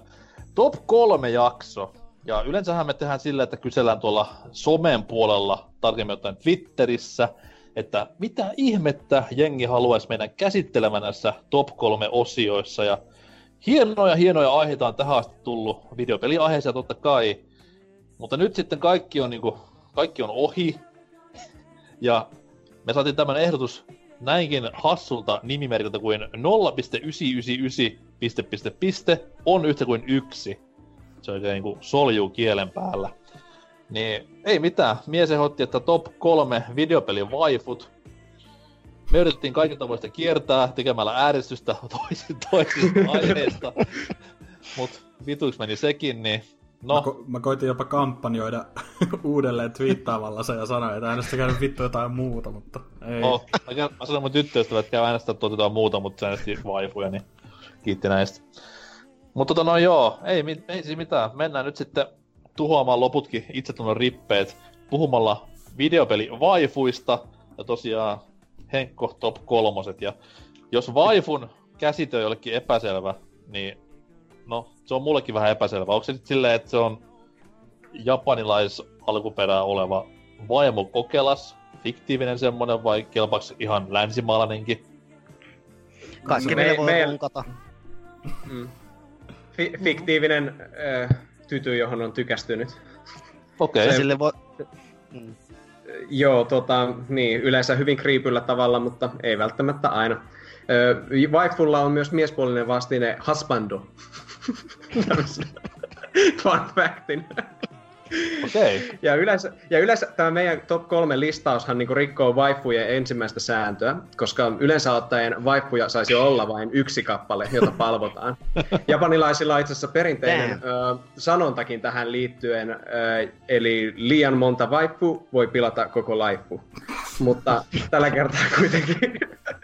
tällä kertaa kuitenkin, siis meidän kriteerinä vissi on vaan, että se on fiktiivinen ja nainen. Ja videopeleissä, jollain tavalla. Niin, ja videopeleissä. Mut mä muuten tatuoin tuon lauseen semmosin niinku gangsta-kirjaimia tuohon mun käsivarteen tässä jonain päivänä vielä. Joo, kannattaa. Mut ei siinä mitään. Kuka haluaa aloittaa kai? Tää on itse asiassa, hei! Nyt vedetään niinku ruukinakki, elikkä tulokas aloittaa itsensä häpäisemisen. Asia selvä. Vaihu, kuka on sun vaifu? Aloitaanko niinku ykkösenä vai mikä on numero 1 eka vai onko sillä järjestyksellä mitään väliä? Nämä kaikki ihan samalla viivalla mun laitetaan nyt klassikko kamaa eli Blaze tuolta Streets of Rage-sarjasta, että kuumia pikseleitä ja hahmon statsit on tietenkin se, että se on nopea ja osaa hyviä heittoja, mistä itse dikkaan, koska se toinen Jannu oli aina niin kankea sun muuta ja se perusneottelekaan ei kiinnosta. Vivahdetta. Tykkään toiminnasta, nopeasti toiminnasta. Siellä kun Parolan vanhassa apteekissa menet vähän riiaamaan fligoi, niin jos tyttö vetää tuosta judoheitolla ola yli, niin I'm in love. Kyllä. Mä yritin muistella, mikä niinku Blazin ulkonäkö, niin brunetti taisi olla, ja eikö sillä semmoista keltaista rotsia ollut, vai punainen toppi ja punainen minihame. Huhhuh, kyllä tässä niinku ikkunaa pitää avata jo. Hieno yksityiskohta, että pelin manuaaleissa tämä Blaze oltiin suomennettu Pertiksi. Että Pera. Jep, mutta ei sen anneta haitata. Hän on ei todellakaan.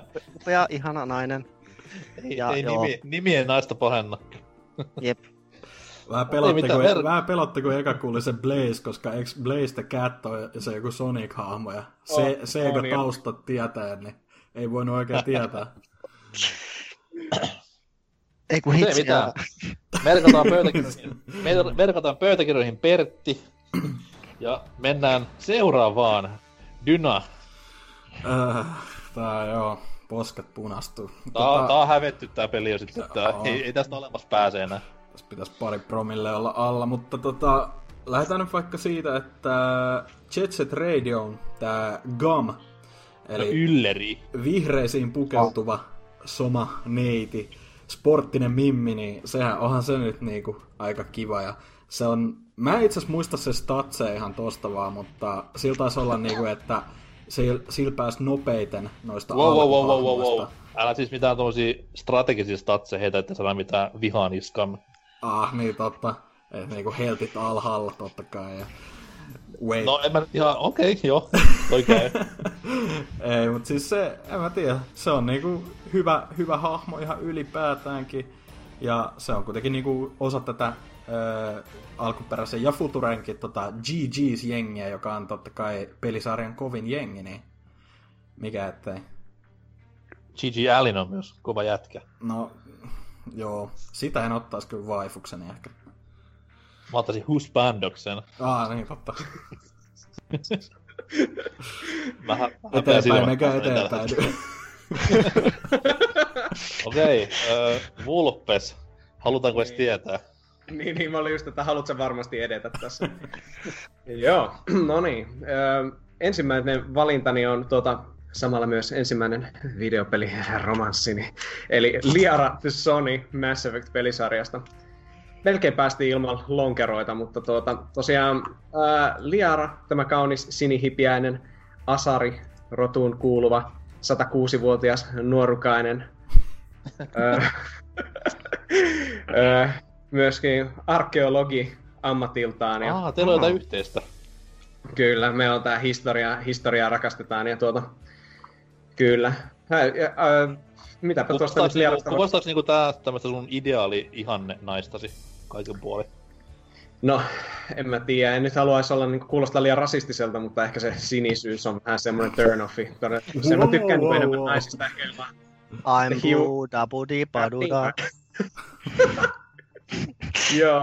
Mä halusin varuuttaa nyt Vulpes, koska mä oon kuullut, että toi Liara antaa kyllä aika helposti, että sillä on muitakin kuulen. Joo, se on kieltämättä ihan totta. Ja meillä on Liaran kanssa siis ollut niinku sellaiset hyvät ja ylä- ja alamäät silleen suhteessa, että kun miettii, että se oli siinä ensimmäisessä oli kyllä ihan mun waifu ja mä blastasin kenet tahansa, joka uskalsi hyökätä Liaran kimppuun, mutta Mass Effect 2. sitten se oli niin kylmäkiskonen sitten, en mä tiedä, ehkä se oli kun Shepard oli kuollut siinä välissä, niin se nyt saattoi olla vähän sillä semmoinen turn-offi siinä välissä. Ja Liara ei tiimiinsä saanut, niin pakko tunnustaa nyt tämmönen syrjähyppy Mirandan kanssa sitten Mass Effect 2. Piti niin kuin lohtulaastari hommata siihen, mutta sitten 3. mä onneksi sain korjattua tilanteen, että näin. Mutta ei siinä, Liara on hauska pikku alien seuralainen siinä. Mun mielestä se oli aina vähän hotempi se toinen asari, jonka sai squadiin. Eikö se ollut kans niinku, että sen sai tiimiinsä toi Samara? Se oli siinä 2. muistaakseni vasta. Joo. Se oli jotenkin... Mitä veikkaatte, että mikä tämän Samaran suosikki idässä tehty auto on? Oi vittu. Mulla ei oo hajuakaan. Mersu varmaan. Mä sanon Niva. Eikä se ole Nissan Micra, joo. Joo, niin se on vähän semmoinen maturempi ehkä, mutta Liarako on tommonen 106-vuotias pikkutyttö, niin siinä on semmoista viattomuutta naapurin tyttömäisyyttä. Niin sehän taisi olla 1000-vuotias tyyli toi Samara, että vähän varttuneempi. Joo, se oli semmoinen matriarkatasolle päässyt. Mut joo, Joo, alkaa niinku mennä sitä kiusaantuneemmaksi, mitä enemmänpä puhun tästä, joten eiköhän hyvä aika mennä eteenpäin. Liaraan pitää sen takia kommentoida, että se on yksi näistä harvoista videopelihahmoista, missä sitten taas niinku nimenomaan jengi puhuu ehkä vähän liikaa ja liian haaveilevan sävyn, niin no onnea heille ja hänelle. Ei se ihan yhtä paha ole kuin se toinen, joka ykkösessäkin oli tää Tali. Et siitä kyllä niinku vittu mitä tekstiä siitä löytää netistä. Siis hei, kuka on puhunut minun tytöstä tuohon sanoin, Mun waifu. Mun ensimmäinen waifu on tämmönen alkuperäisesti nimetään Catherine-niminen neitokainen. Tunnetaan täällä länsimaissa nimellä Birdo. Ja hahmo on tämmönen viehkeä rusettipäinen jonkinlainen otus, en tiedä mikä on hänen lajinsa, mutta hyvä termi. Ihan sentään kaksijalkainen kuitenkin, että ihan täysin likasuksi mennä. Pirdo ampuu munia suustaan ja sillä on kivat ripset. Ja ne on asiat, mitä naiselta tahdon. Älä unohda rusettia päässä. No, sekin on joo. Mulla on semmoinen vähän fiksaatio ollut aina, koska mun ensimmäinen piirretty ihastus oli tämä Alfred J. Quackin, mikä helvetin, Iiris. Joo. Ja silloin oli se taas rusetti perseessä. Niin. Mä katsoin eka niinku skidinä, että se on joku hiton tyyny siellä. Häh? Semmoinen alaselkätyyny, koska sillä on reumatismi. Joo. Oh. Mut siis rusetti siirtyy vaan ylöspäin ja Birdolla se on siellä oikeassa paikassa. Ja kaiken tämän kruunan se, että Birdo on myös transsukupuolinen, niin mikäs siinä? Metsi on hyväksynnän ammattilainen. Onko se virallista Mario Kanonia vai onko se vain käännöskukkainen? Mikä se on se? Hyvä, että kysyit Vulppeessa. Mario Kakkosen... Ja tutkimuksen vuoksi kysyn vaan, siis ei mulle. Vetskäneeni kuuluu sillä tavalla, että whoops! Mario Kakkosen ohjeissa alunperin Birdo esiteltiin nimellä Ostro. Älä kysykö miksi. Ja siellä tosiaan... selitettiin, että Birdo is a boy who thinks he is a girl. Okay. And would rather be referred to as Birdetta. Ja sitten totta kai myöhemmin Nintendo iski kusi sukkaan ja kaikki tämmöiset transsukupuolisuusviittaukset poistettiin. Ja nykyäänhän Birdo tunnetaan vähän niinku Joshin tämmöisenä tyttöystävänä. Vittu mä tapasen Dino. Niin niin... Mitä se sitten kertoo Joshista, niin se jää meidän kaikkien arveltavaksi, mutta Birdo on ihku ja haluaisin hänet taluttaa alttarille. Ihanaa. Wow. Kyllä. Mikäpä minä olen tuomitsemaan. No vaihu, mikäs on seuraava sitten? Jaa, no alieneja tuli, joten nyt tulee robotteja, nimittäin Feijen taistelurobotti Virtual on Cyber Troopers-peleistä. Ja tää on tää pelin... pienin, nopein ja pinkein, eli söpöin ja paras hahmo. Yhdessä me ollaan voittamattomia. Kuulostaa hyvältä, koska kukaan meistä ei tee, mistä puhutaan, niin... Joo, mä en tunne. Jaa, no kiva sitten. Sais mä ollut tähän väliin heittäväksi mitään niinku legendaa, mä toisaalta, että joo, okei, yeah, cool. Mut joo, hyvä, että saatiin robottiedustusta myös tähän näin, ja onko hän kaikkea sitä, mitä vaimoltasi tulet hakemaan jatkossa? No, ei ihan kaikkea, mutta piti nyt joku pistää kakkospallille, niin... Otit sitten robotin pelistä, mitä kukaan ei ole pelannut. Niin. Saatana. Okay. Hyväksytään. Pistetään robotti Ruttunen siis tonne toiselle sijalle.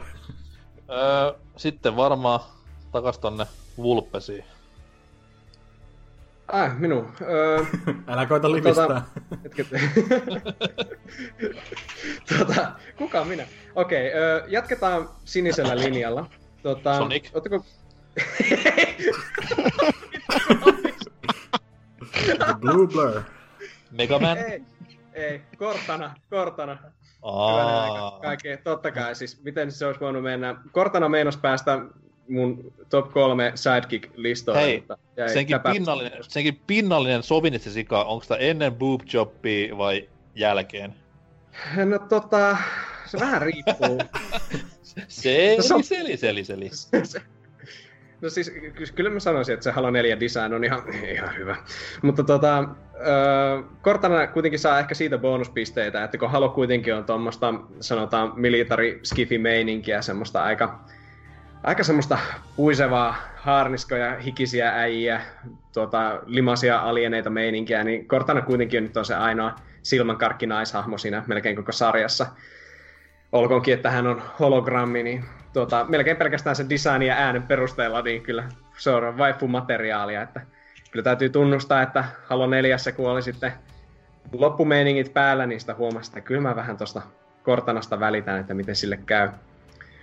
Mutta toisaalta, niin, kyllä, Cortana on hieno sidekick ja hieno waifu-hahmo. Ja sinne tosin, nyt kun sanottiin tuolla Liarassa sinne, että se on 106-vuotias, niin mä just tajusin, että Cortanassa on oikeastaan se ongelma, että se on 7-vuotias, mutta ei siitä se enempää. Itse asiassa Halo 4 juonihan pyörii sen ympärillä, että Cortana alkaa olla 7-vuotias, eli liian vanha. Joten se alkaa kuolla vanhuuteen. Ei ihmekään, että Oselot tykkää näistä peleistä. Niin. Elikkä kaikki se Cortana fanfikki, millä mä oon runkannut alaikäiselle koko ajan. No, jos se nyt voi hologrammin päässä tämmösiä ikärajoja tehdä, niin kyllä. Eikö se ollut hyvä valinta? Meillä on robottia, alienia, hologrammia, transudinoa, mitä vielä? Dyna! Kohta ollaan puolen väliin yli, vain kiitos.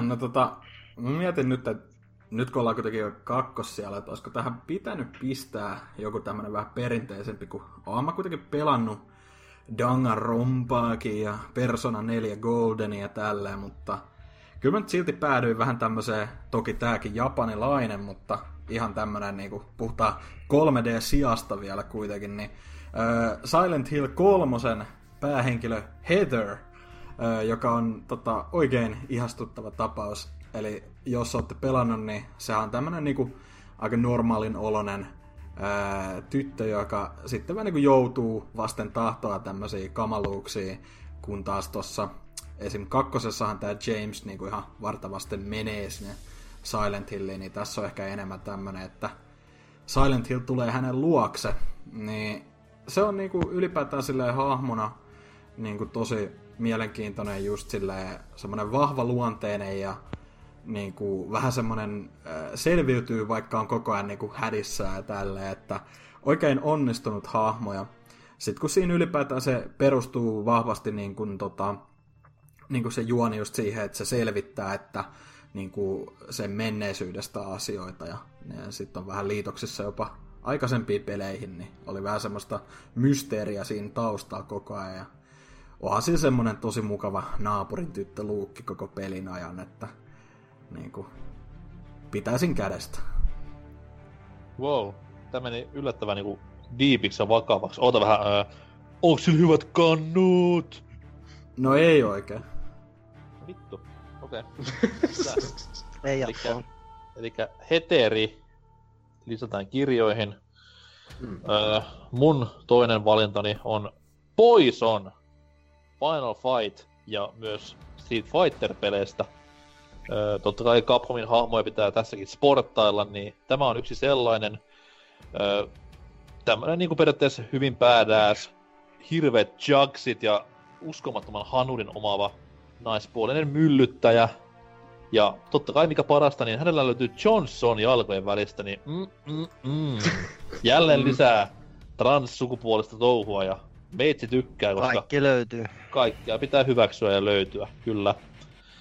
Ja Poisonhan on hyvin paljon myös suututtanut netissä jengiä sillä, että ensin hullua kiusottelua monta vuotta ja sitten vaan Capcomin otti, että niin, että se on ihan niinku meisselimiehiä ja näin eteenpäin, mutta ei mitään. Siis kiva, että mistä se juttu on lähtöisin? Niin, onko se, ne on vaan itse sanonut, että se on, vai onko se jossain pelissäkin? No siis se oli vähän niinku kaikissa niinku manuaaleissa näissä niitä devaajien puolelta tommonen kiusoittelu. Ja sit netissä totta kai se on ollut elää ihan omaa elämää. Se on vähän niinku Zeldan timeline, että se on varmaan niinku sen takia nyt virallista kaanonia, koska fanit niin halus. Selvä. Mutta ei saa tuomita tietenkään, koska kaikkia pitää hyväksyä, niin tämä on minun Hei, nyt waifu on nainen, husbando on mies, niin mikä on tämmönen siltä väliltä? Huifu. Bailando. Joo, bailando. Osuva. Hyvä kysymys. Siinä on meidän viikon kysymys. No ei ehkä. No, mä kysyn jostain anime-sivulta, niin saa varmasti bändit ja muutama vastauksen. Mennään viimeisen kierroksen luojan, kiitos. Sitä sitten vaan vaihu. Kuka on kolmas valintanne?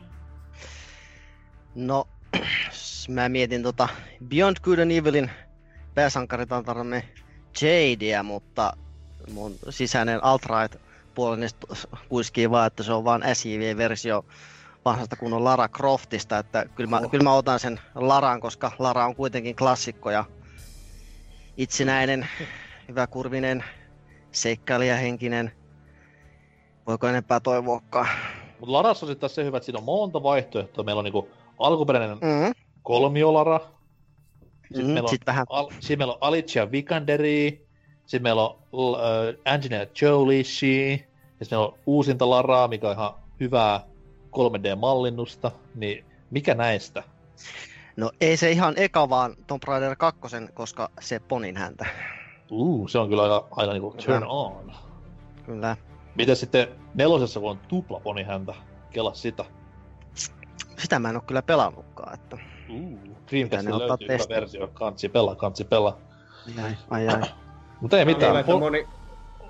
Luulen, että moni pelaaja, esiteinipelaaja on löytänyt itsestään uusia tunteita pelatessa jotain vanhoja Polygonin Tomb Raidereita aikanaan. Et se on aika yleinen vaippuvalinta varmaan silleen. Klassikko. Mä voin myöntää silleen, että mä olin... Silloin kun ensimmäinen Tomb Raider tuli ja tämä koko buumi vähän niin kuin alkoi, mä olin 10-11. Ja silloin jo tiedostin tämmöisen asian kuin, että vittu sä oot outo, koska kaikki niin kuin otti niin kovaa huumaa ja ihan vähän niin kuin jopa liikaakin paljasti tuntemuksia tätä Polygoni-naista kohtaan. Niin. Vakavasti kaikki etti sitä nude-cheattiä, että pääsis pelaa pelin alasti tai jotain. Tai oliko se joku, että... Tai joku legenda siinä, että se piti pelata jossain tietyssä ajassa. Niin siihen oli niin monta eri versioa, että tyyliin niin kuin jokaisesta nettisivusta löytyi oma alaston koodinsa, missä piti niin kuin kikkailla sen pelin kompassin kanssa ja jotain tällaista. Ja... en myönnä pettyneeni missään vaiheessa, kun tämmöistä ei löytynyt, mutta tuli monta tuntia kokeiltua kyllä monessakin pelissä. Legendat elää. Kyllä. Mutta Lara Croftin pitää sen verran sanoa, että se...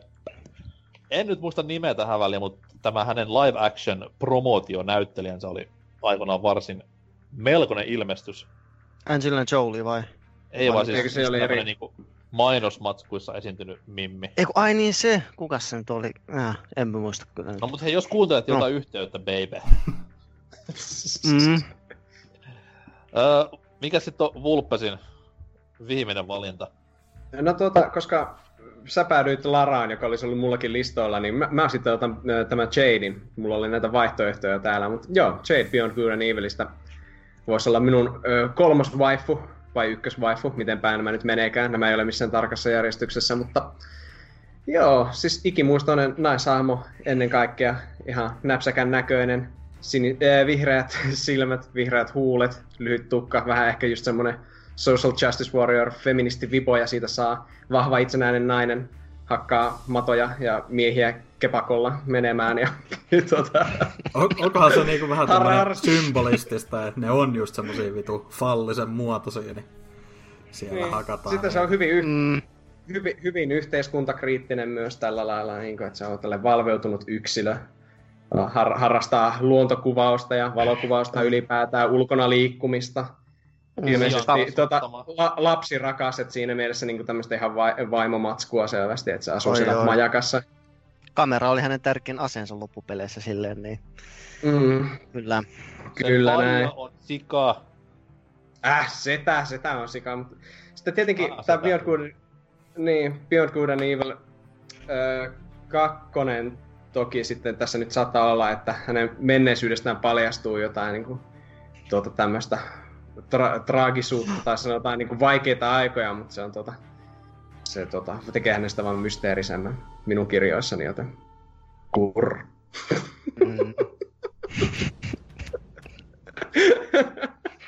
Mennäänkö eteenpäin? Juu, mielellään.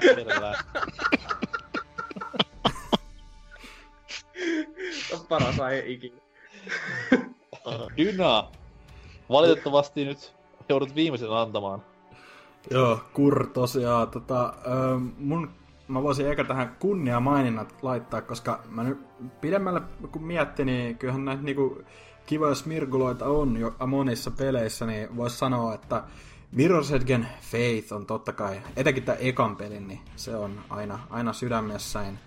Ja myöskin voisi ton Half-Life 2 kaikkien pitämän, enimmistön pitämän Alex Vance. Niin, mitä vittua? Mitä? No oli jo kellään hulluin daisarei. Totta. Nyt laittaa tää lista roskiin ja otetaan tää... No ei. Kaat päähän uusiksi. Mutta mun ykkösvalinta joka tapauksessa osuu tämmöseen DS-peliin kuin Ghost Trick Phantom Detective. Ja toinen päähahmoista, jos se niin haluu tulkita, niin tää Lynne-niminen tyttö, tai Lin, miten sen nyt haluaa lausuakaan. Ja se on siis tämä, joka niinku ihan pelin alussa tavallaan niinku tulee näiden muiden etsivien paikalle tutkimaan tätä sun kuollutta ruumista. Ja sitten niinku siitä lähtee vähän niinku seikkailu sen mukana, että joutuu niinku pelastamaan sitä kaikista tapaturmista. Ja kuitenkin kun se on tosi tämmönen niinku symppis yksityisetsivä, just aloittanut hommansa tai virkansa, ja se on vähän niinku töhöilee aika paljon ja osaa olla semmonen nenäkäs, mutta kuitenkin päättäväinen, niin sit pitää pysyä koko ajan sen kärryillä siinä ja samalla ratkoen mysteereitä ja estää niinku kaikki julmat kohtalot, mitä sille koituu. Sehän muistaakseni kuolee ton pelin aikana niinku joku 10 kertaa, mutta aina se pitää pelastaa, niin se on vähän semmonen, mutta on se nyt ihana kuitenkin, että kivat punaiset hiukset ja aina semmonen pirteellä tuulella. Niin. Ja bonuspisteitä siitä, että sehän on, muista oliko sen sisko vai kämppis, mutta kuitenkin niillä on se koira, kaikki tietää varmasti tästä pelistä, se Missile-koira, jossa on... En. No, haista vittu sitten, mutta kuitenkin niin, no ei, siis tämä tämmönen kiva pomeranialainen koira, joka on aina iloisena auttamassa matkassa, niin ai, siinä olisi kiva idylliperhepaketti. Sä oot jo tottunut pitää huolta siitä kuitenkin tälleen, niin siinä on sekin aspekti, että... Älä nyt. Mm. Ei mitään, kiva kuulla taas tämmöistä kriipiä tekstiä. Mun viimeinen vaipuvalintani menee... No, tää on itse asiassa aika tommonen no-brainer-valinta. Mulla on aina ollut haaveena elää tuommoista uuden turhapunainen elämää, että vaimo tienaa rahat ja meitsi saa laiskotella, niin mikä olisiko parempi kuin ottaa tämmönen vallassa istuva ihanainen daami rinnalleni. Elikkä Final Fantasy 9 Queen Brahne on mun valinta, ja joissain gallupeissa on nähnyt, että on niinku valittu videopelimaailman kauneimmaksi naiseksi, ja täytyykö olla kyllä samaa mieltä, että siinä on kyllä kaikki kohdillaan, että uskomatta... Siinä on kyllä peliliike. Kyllä, ja siis ihan älyttömän ihana persona, on sisältä kaunis ja ulkoa kaunis, ja haluaa pelkkää hyvää kaikelle, ja on siis... äärimmäisen. Se on tommoinen niin kunnon videopeli-ihastus, voisi sanoa. Että kyllä tykkään tästä tytöstä tosi paljon. Mä oon iloinen, että kaiken kyynisyytensä alla sä oot kuitenkin löytänyt onnen ja todellisen kiipperin. Kyllä. Jengi on niin huumassa hänen tyttärestään, mikä on ihan hirveä niin lortto mun mielestä, sanana rotko. En katso sekuntiikaan. Mut kyllä Queen Brahne, ai että sentään. Että siinä on kyllä nainen kuin unelma. Joko me voidaan lähteä? Joo, äkkiä. Noniin, kiitti pääaiheesta, jee, top 3 vaiput. Mä en sit oikeesti tykkää kenestäkään noista, mitä mä mainitsin, että NK pakotti aseen ohi mulla. Ei. Mulla ei oo halityynyä, mulla ei oo mitään muutakaan, te ootte vittu outoja kaikki japsifiilit, menkää pois. En niin, kommentoi. Anyways, älä kiitos. Kuuntele heitä kortana, olet aina... Joo, noniin. Kiitos pääaiheesta ja toivottavasti ensi kerralla jotain vähän järkevämpää. Mut onneksi päästään tästä näin musiikin kautta viikon kysymysosioon. Ja tehdään se nyt.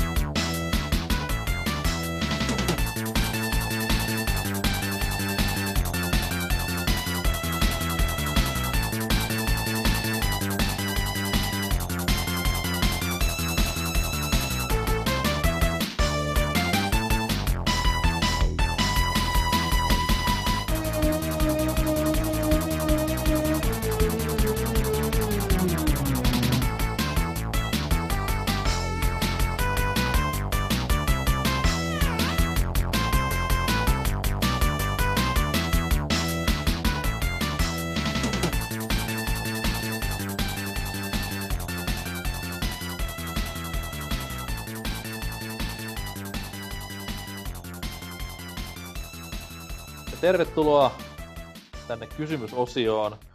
vieläkin vähän iljettää tuo äskeinen myötähäpeä-osio, mutta tätä showbusiness on showbusinessta ja välillä pitää uhrautua yleisön takia, että kyllähän monikin pornonäyttelijä, miespuolinen varsinkin, on aloittanut homopornosta, niin tää on vähän sama asia. Mitä te katsotte? Viime viikolla kysyttiin, että mikä on paras Telltalein tuon kukoistuksensa voimissa olevan pelitalon luoma peli. Ja vastauksia tuli aikamoinen määrä, siitä iso kiitos. Ja lähdetään purkamaan vastausvyyhtiä tuolta sivustomme pelaajaboardcast.fi puolelta. Ja jos vaikka Dyna, eli jäsen D, lukee ensimmäisen. Joo, Baron Pekugram täällä vastannut, että Walking Dead.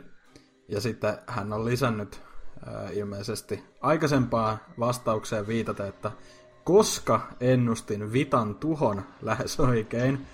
Tämähän tosiaan oli silloin, kun oli tämä Schumacher ja Vita, että kumpi kuolee ensin. Ja laitteen valmistus ehdittain lopettaa siinä, niin hän ennustaa myös, että loppuviikosta Telltale on elossa, koska Remedy hankkii Telltalein sekä kaikki sen lisenssit ja tekee Walking Deadin loppuun, jossa spesiaali cameona on Seppo Taalasmaa.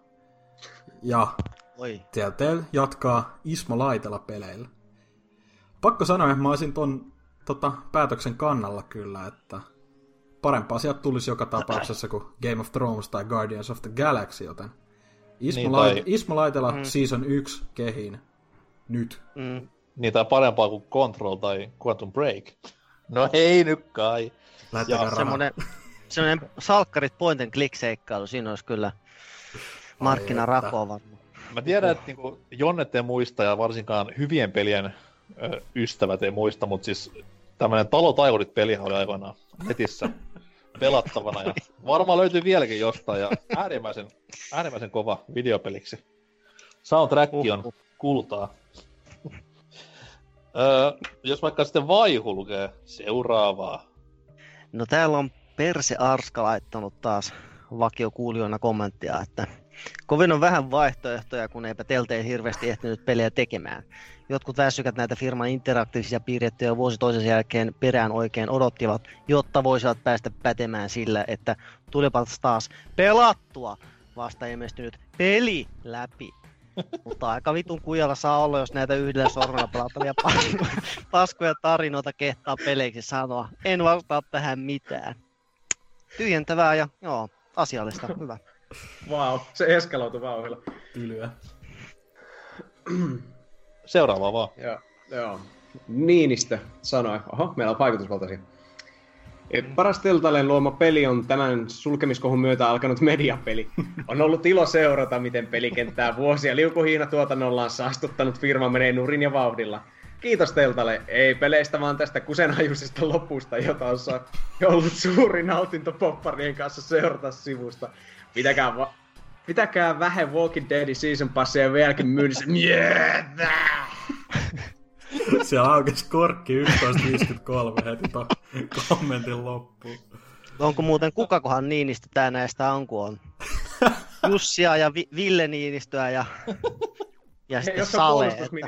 Niin. Jos on puolustusministeri, meni niin vedäpä vittu pää ja painu vuorille, mutta jos et ole, niin kuuntele jatkossakin meidän kästiin. Hei, kiitti vaan. Me menettiin just yksi kuulija. Vaan, tästä tulee yhtäkkiä poliittinen kästi. Vitsi. Sitten täällä Almasu vastaa. Kyllä Wolf Among Us oli pappojen pappa. Murhamysteerit sopivat täydellisesti tällaisen NK rakastamaan vähäisen interaktion muottiin. En tiedä, mistä puhut. Hahmot olivat lähdemateriaalille uskollisia ja tarina piti otteessaan loppuun asti. Kämäiset kansantarut ovat itsessään aika borea. Eikö se ole se tubettaja, jota tanssii tähtien kanssa? Anyways. Mutta Telltalen tuotoksessa ei ohjatakaan homohukkaa, vaan isoa pahaa himohukkaa. Loistokamaa. Kyllä. Sitten täällä on Mardi jättänyt raamatun tänne sivustolle tekstimuodossa. Oli kyllä niin laskusuhdanteessa koko firma, että ei tullut tänne ainakaan yllätyksenä kaatuminen. Se, että romahdus kävi näin, on toinen juttu. Firma osti lisenssejä joka puolelta, enkä usko, että kyseiset lisenssit olisivat olleet mitenkään hirveän halpoja. Miettikääs nyt Game of Thronesin kuumin TV-sarja, sitten ties minkä. Guardians of the Galaxy, ei välttämättä se kaikkein tunnetuin Marvelilta, mutta silti Marvelia. Minecraft, joka suunnilleen maailman myydyin peli, ja laitetaan vielä hännille Batman. Jos Hasukin puheet pitää paikkansa, että jumalauta 400 työntekijää olisi ollut parhaimmillaan kehissä, pelien tekninen puoli, lisenssien iso määrä ja hinta, ei kukaan voi ihmetellä syitä, miksi firma kaatui. Muutenkin, jos se on ollut tiedossa, että pelit eivät ole myyneet niin paljoa kuin pitäisi, ei tässä kyllä mitään enää kannata miettiä. Pojilla nousi eritteet vähän pääkoppaan, ja taas sen näki, miten siinä sitten käy. Niin, ja se kysymys. No vittu, hienoa, että tässä vaiheessa tajusit. Kokonaan olen pelannut firmalta vain Walking Deadin ykköskauden, ja Wolf Among Usin muutamaa ilmaista ykkösepisodia sieltä täältä muista peleistä.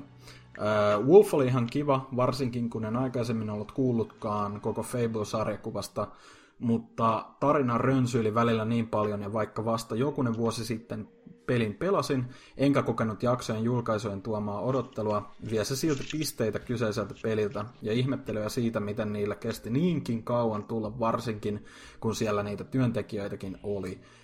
Joten ensimmäinen kausi Walking Deadista on paras firmalta tulleista peleistä. Hyvä tarina on ainoa asia kuitenkin, mitä tästä voi kehua. Ei paljon zombeja ja muut hahmot mielenkiintoisia. Pelattavaa ei kauheasti ollut, tekninen toteutus aika kuraa, valinnat oli niin ja näin. Okei, se, että hahmoja sai tappaa tai jättää henkiin, oli ihan kiva, mutta ei se ainakaan viimeiseen kohtaukseen vaikuta mitenkään, joka oli oikeastaan ihan hyvä ja yllättävä. Ei Walking Dead todellakaan minnekään maailman parhaimpiin peleihin lukeudu, mutta silloin 2013, kun pelin pelasin joululomalla, nautin pelistä koko lyhyen keston ajan ja varsinkin tarinasta. Vanhoista firman peleistä, kuten Sam & Max, haluaisin ehkä kokeilla, Sam & Maxit haluaisi kokeilla ja Futuraa myös, mutta jos pitkälti ohjeiden kanssa pitäisi kulkea, saattaa nekin sitten jäädä testaamatta. Joo. Se on hienoa, että hirveä wall of text ja viimeisessä 3 rivissä päästään vasta niin hyviin peleihin. Ei mitään siis, kiitos vastauksesta, totta kai, totta kai. Sitten vaan viimeistä sivuston vastausta kehiin. Joo tosiaan. Tontsa täällä on kirjoitellut, että suoraan asiaan. No niin. Telltalein paras peli on Tales from Monkey Island ja paras kävelysimulaattori ensimmäinen The Walking Dead-kausi. En nyt ehdi perustelemaan, miksi en ehdi perustelemaan. Okei. Okay. Wow. Jep. Wow. No, tää jatkuu vielä, että erikoismaininnan annan nimihirviölle Strong Bad School Game for Attractive People, joka kuulostaakin siltä, kun joku RK-nimi olisi Strong Bad, ja hän olisi tehnyt pelin BBC-joukoilleen. Leikki leikkinä ja pyllypystyynyltä. Tämähän on siis Homestar Runner -web-sarjakuvaan perustuva graafinen seikkailu, heittomerkeissä, jonka ehkä voisi jossain määrin point and clickiksikin luokitella. Huumori on varsin vinksahtanutta, ja vaikka visuaalinen ilme on aika simppeli, on ääni- ja näyttelypuoli kunnossa. Voittipa pelin Wii-versio vuonna 2008 IGN:n Best Voice Acting-palkinnotkin. Tunnustan, että vain 3 episodia 5 olen pelannut. Pitäisi joskus ne pari viimeistäkin hoidella.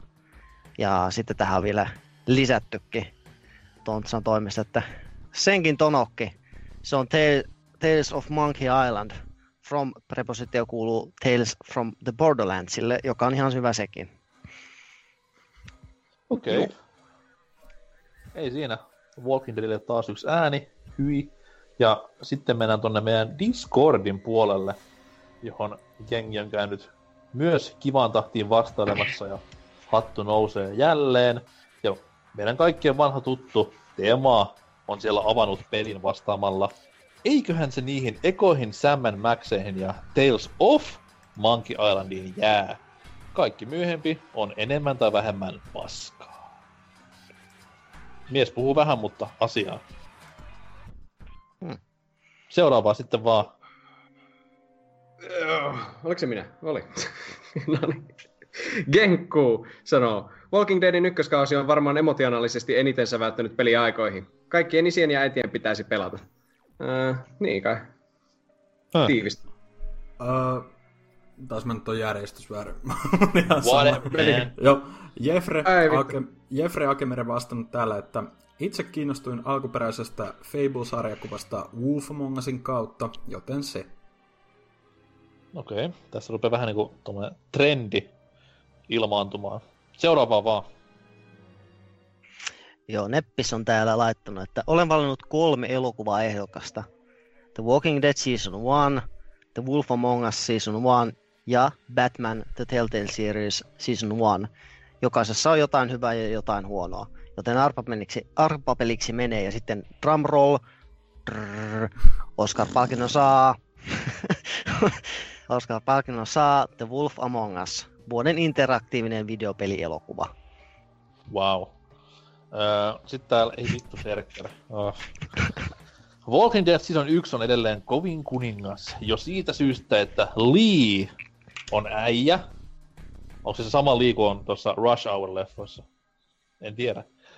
Ja se sai tarinapelit takaisin mainstream-huomioon.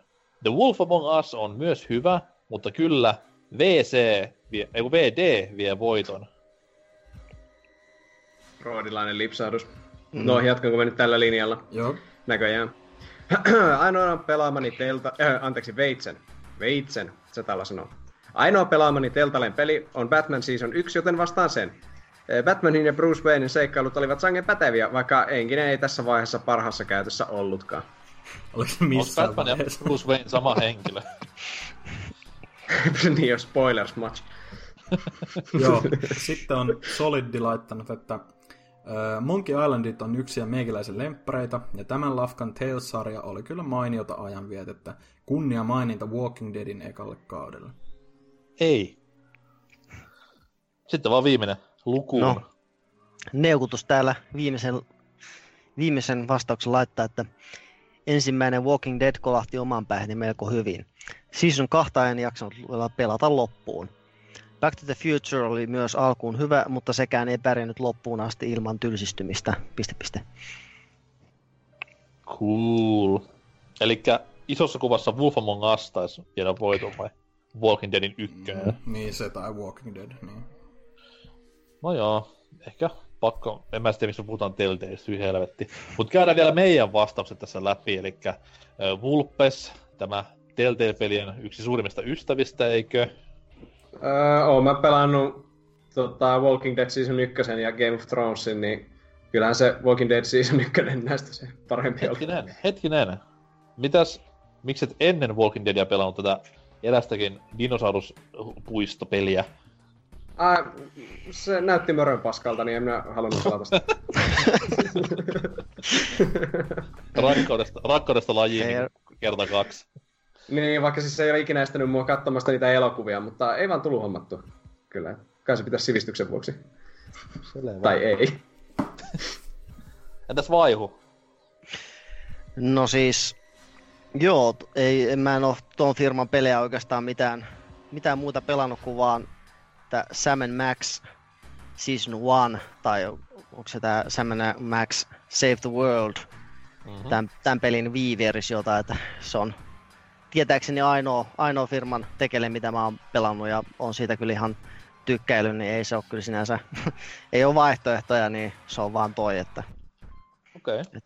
Semmonen tuli sinne valittua. Ja hyvä, kun mä katson tätä mun laittamaan vastausta tänne, että kun mä eka olin tsekannut ton jakson nimeä, että tarina päättyy, niin niinku mikroosa sekuntin mietin silleen, että lopuksi tää BBC, mut kato, mä oon täällä nyt silleen, kiitti vaan. Kiitti vaan Vaihulle silloin maanantai-illalla. Joku tarina päättyi kuitenkin. Niin. Mä luulen, että tämä podcast varmaan loppuu, sitten kun tämä jakso julkaistaan, että kukaan meistä ei kehtaa mennä julkisesti puhumaan enää mihinkään. Se on ainakin. Onko sulla mitään intressiä koskaan edes, Vaihu, pelata yhtään Telltale-peliä? Vai jääkö kokematta täysin? Taitaa jäädä kokematta, kun ei noi silleen niin paljon kiinnostele noi aiheet. No ehkä Batman silleen, mutta. Hyvä vastaus. Pelit peleinä. Wow, Juna. No mä oon siis pelannut vaan oikeastaan ton 2 ekaa Walking Dead kautta ja sitten on Wolf Among Usin. Ja kyllä mä sanoisin, että se Walking Dead, jos ei saa valita, että kokonaisuutena, niin ykköskausi sitten on meikän suosikki. Että kyllä ne, siis kaikista mä pidin kyllä, mitä mä pelasin, mutta silleen niinku kiinnostaisiko mua niinku oikeasti enää mitään just noita Tales from Borderlands tai Batmaneita tai mitään lähteä pelaamaan, niin ei oikeastaan. Mutta silloin se oli just, kun se eka Walking Dead-kausi tuli, niin se oli muutenkin, kun oli sitä sarjaa katsellut siinä ekaa ja tokaa kautta just, ja sitten toi oli niin uutta tavallaan, niin kuin sinänsä en ollut itse pelannut aikaisemmin tuommoista, niin kyllä mä dikkailen siitä aika paljonkin. Olen sen pari ottaeseen mennyt läpi itse asiassa, että ei mitään kotypalkintoja varmaan lähtisi sille kyllä, mutta niinku semmonen 8 peli kyllä mun mielestä. Oma valinta varmaan niinku pitäisi olla Walking Deadin ykköskausi, koska se kuitenkin on Doomin ja analogiohjauksen verrattavissa oleva asia. Tervetuloa vaan pelaajalle, mut se ei ole kuitenkaan mun valinta, vaan mun valinta menee just sinne Sam & Maxin näihin uuden sukupolven seikkailuihin. Että ihan aikoinaan ne jostain syystä pyöri mun paska PC-lläkin ja sillä sitten nautiskelin suuresti näistä. Ja Jurassic Park myös maittoi aikoinaan, vaikka näyttikin mörön paskalta Vulpes 2018. Ja Back to the Futurekin niin lämmitti aihealueen suurena fanina totta kai. Mutta silloin Back to the Futurein kohdalla rupesi näkymään, että hei nyt niin alkaa mennä vähän väärään suuntaan tää touhu, että less puzzle ja more story. Ei näin. Ja sitten kun Walking Dead iskeytyi linjoille, niin no, sen jälkeen en ole sitten firman peleihin koskenut enää. Ei vaan jaksa. YouTubesta joskus katsellut jotain, jos olisi jotain hyvää, mutta ei ne juonetkaan niin kuin mistään kotoisin enää vuosia ollut. Niin, ei mitään. Semper Fi heille vaan, että tsemppii työhakuun. Tän viikon kysymys. Nyt päästiin itse asiaan. No niin. Tämä viikon kysymys heittää palloa niin kuin taaksepäin, eli kuulijamme ja seuraajamme, kuka tai mikä on paras videopeli waifu kautta husbando? Pitäisi lausua tuolla niin espanjasta, husbando! Vai miten se toimii? Husbando. Saiko näin? En mä tiedä. Mut anyways, kuka tai mikä on paras videopeli husbando tai waifu? Ja heitetään vähän pikku värikynää mukaan. Luvassa on palkinto parhaalle ja eroottisimmalle kommentoinnille. Elikkä eroottisin ja paras kommentti voittaa itselleen 3 kuukautta PS Plus-aikaa koodilla. Elikkä nyt sitten avaamaan niitä likaisimpia fanfic-patoja sieltä mielen pimeimmistä syövereistä ja hekumoimaan kommenttikenttään oikein kunnolla. Elikkä siis paras ja likaisin kommentti parhaasta vaifusta tai husbandosta voittaa 3 kuukautta PS Plus-aikaa. Kai sä enkaan tiedät, että meidän pitää sit lukea myös ne vastaukset. Mä pidän huolen, että mä en oo ensi viikon jaksossa, niin mä en voi. Joo, mulla on sama. Vaan nautin ja naureskelen kotona. Toki tää kohtaa mä oon ihan varmaan jaksossa mukaan ja luen niitä. Saadaan Hakalaki sinne vastailemaan. Jos mies vastaa, okei, en lupaa mitään, mutta jos mies vastaa, niin lähtee palkinto saman tien sinne. No question asked. Tai jos mies on mukana kästeessä, kun se on herännyt tonne Discordiinkin taas, niin se on pientä hypeä nostattanut. Kyllä. Tai toivo elää, tietysti. Toivo elää. Mutta joo, kuten sanottu, niin 3 KK PS Plus-aikaa törkyisin waifu kautta husbando-valinta ja miksi. Ja yksityiskohtia meillä on paljon, niin palkinto on jo melkein sinun. Hoho! Tämä jakso rupeaa olemaan onneksi tässä. Kysytään ensin vaikka vaihulta tunnelmia. Nyt se on sitten tapahtunut. Onko enää koskaan paluuta entiseen? Ei. Se on ihan pätevä vastaus. Jep. Joo, kyllähän tämä tässä meni, että olihan tämä niinku podcasti, että joo. Me just naudettiin tuossa. Kehu vai haukkoja? Podcasti joo.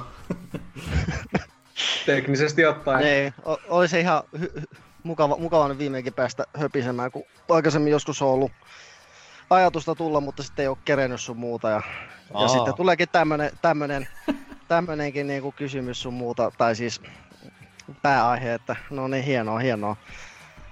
Mä vähän nyt ihmettelen kuitenkin silleen, että... Mutta tärkeintä, että osallistuu. Mä vähän ihmettelen silleen, että heti kun pääaihe varmistui, niin mies on saman ja tulos mukaan, että kun tässä joku niinku fiksi nyt oli, että haluaa päästä huutamaan maailmalle rakkautta näitä kolmea viehättävää leidiä viehättävää fiktiivistä leidiä kohtaan, niin... Niin, voisi olla, että alitajuisesti toi niinku määrää minut tekemään asioita, että... Just naurettiin myös sitä, että olisi mies vuosi sitten ollut mukana gameissa, kun tehtiin tämä Dreamcast-jakso, niin olisi Hasuki saanut vihdoinkin arvoistansa juttu seuraa. Siellä joku vitun vulppes oli jaksossa vaan hiittelemässä mukana. Niin. Oli sillä turistina just ottamassa vaan kuvia. Oho! No, joo, se oli kyllä vähän silleen, että pitänyt helvettiä silleen. Vähän niin kuin se, mikäs tää nyt oli, tää Sly Cooper-jakso ja sitten Tutsia ei ollut siinä mukana, vaikka se niin oikeasti tietäisi asiasta silleen, että no, aina ei voi voittaa. Täytyy tehdä semmoinen jakso joskus, että 3 osallistujaa, ketkä tehdään yhtään mitään pääaiheesta ja puhuisit ihan hulluna. Google laulaa siinä silleen, aha, tää on tämmönen. Joo, tää on siis tämmönen. Kaikki tarkat vuodet ja kaikki tulee jo apteekin hyllyltä. Mites Dynalla sitten? Comeback tehty, niin tuleeko taas taukoa? Joo, varmaan tonne marraskuulle saakka ainakin, että tässä nyt on vähän kiireitä siellä sun täällä, niin ei ole siksi ehtinyt, mutta video sain tonne YouTube, pitää mainostaa nyt, niin meillä on se mainoskin. No mut tuplamainos, videon sain tehty tonne YouTube-kanavalle, niin testailin semmoista Jet Set Radio-tyylistä peliä, käykää katsomassa. Ylläri! No, joo, on kyllä niinku vituttaa, kun tulee joka kuukausi näitä Jet Set Radio-copycattejä, niinku Steam täynnä, ai saatana, aivan liikaa. Stoppia jo. Entä sitten Vulpes? Ei mitään, olipahan jakso. Tosi hauska oli tietenkin käydä läpisemässä. Olen iloinen, että nämä henkevät keskustelut ovat niin kuin internetissä ja julkisessa jaossa. Että ne... Joo, se on ilo. Ei, mutta hauskaa oli kyllä ja hienoa, että Vaihu pääsi mukaan. Oli melkoisen upea debyytti, pakko sanoa. Taattista vaan. Juu, kiitos omastakin puolesta. On kivalla taas kotona. Haluaisin kovasti alkaa pelaamaan Hämähäkimiestä ja Dragon Questia samaan aikaan, mutta en tiedä miten se onnistuu, mutta katsellaan milloin palaan jaksoihin takaisin ja tolleen. Mutta teidän homma on seuraavanlainen, menkää sporttamaan kaikkia BBCn kanavia ja someröörejä, ties missä, ja totta kai Tupen puolella ja joka puolella maailmaa, tehkää kaikkenne, levittäkää ilosanomaa. Ja ennen kaikkea, menkää vastaamaan siihen viikon kyssäriin, palkintoa luvassa, lähtee heti ensi maanantaina jakoon, joten ole siellä tai oo kolmio, leipä. Kolmio ei puoli. Siinä. Ei siinä. Jakso oli tässä, homma pakettiin, loppubiisi laulamaan ja kiitos Vaihulle ja heippa! Hei hei.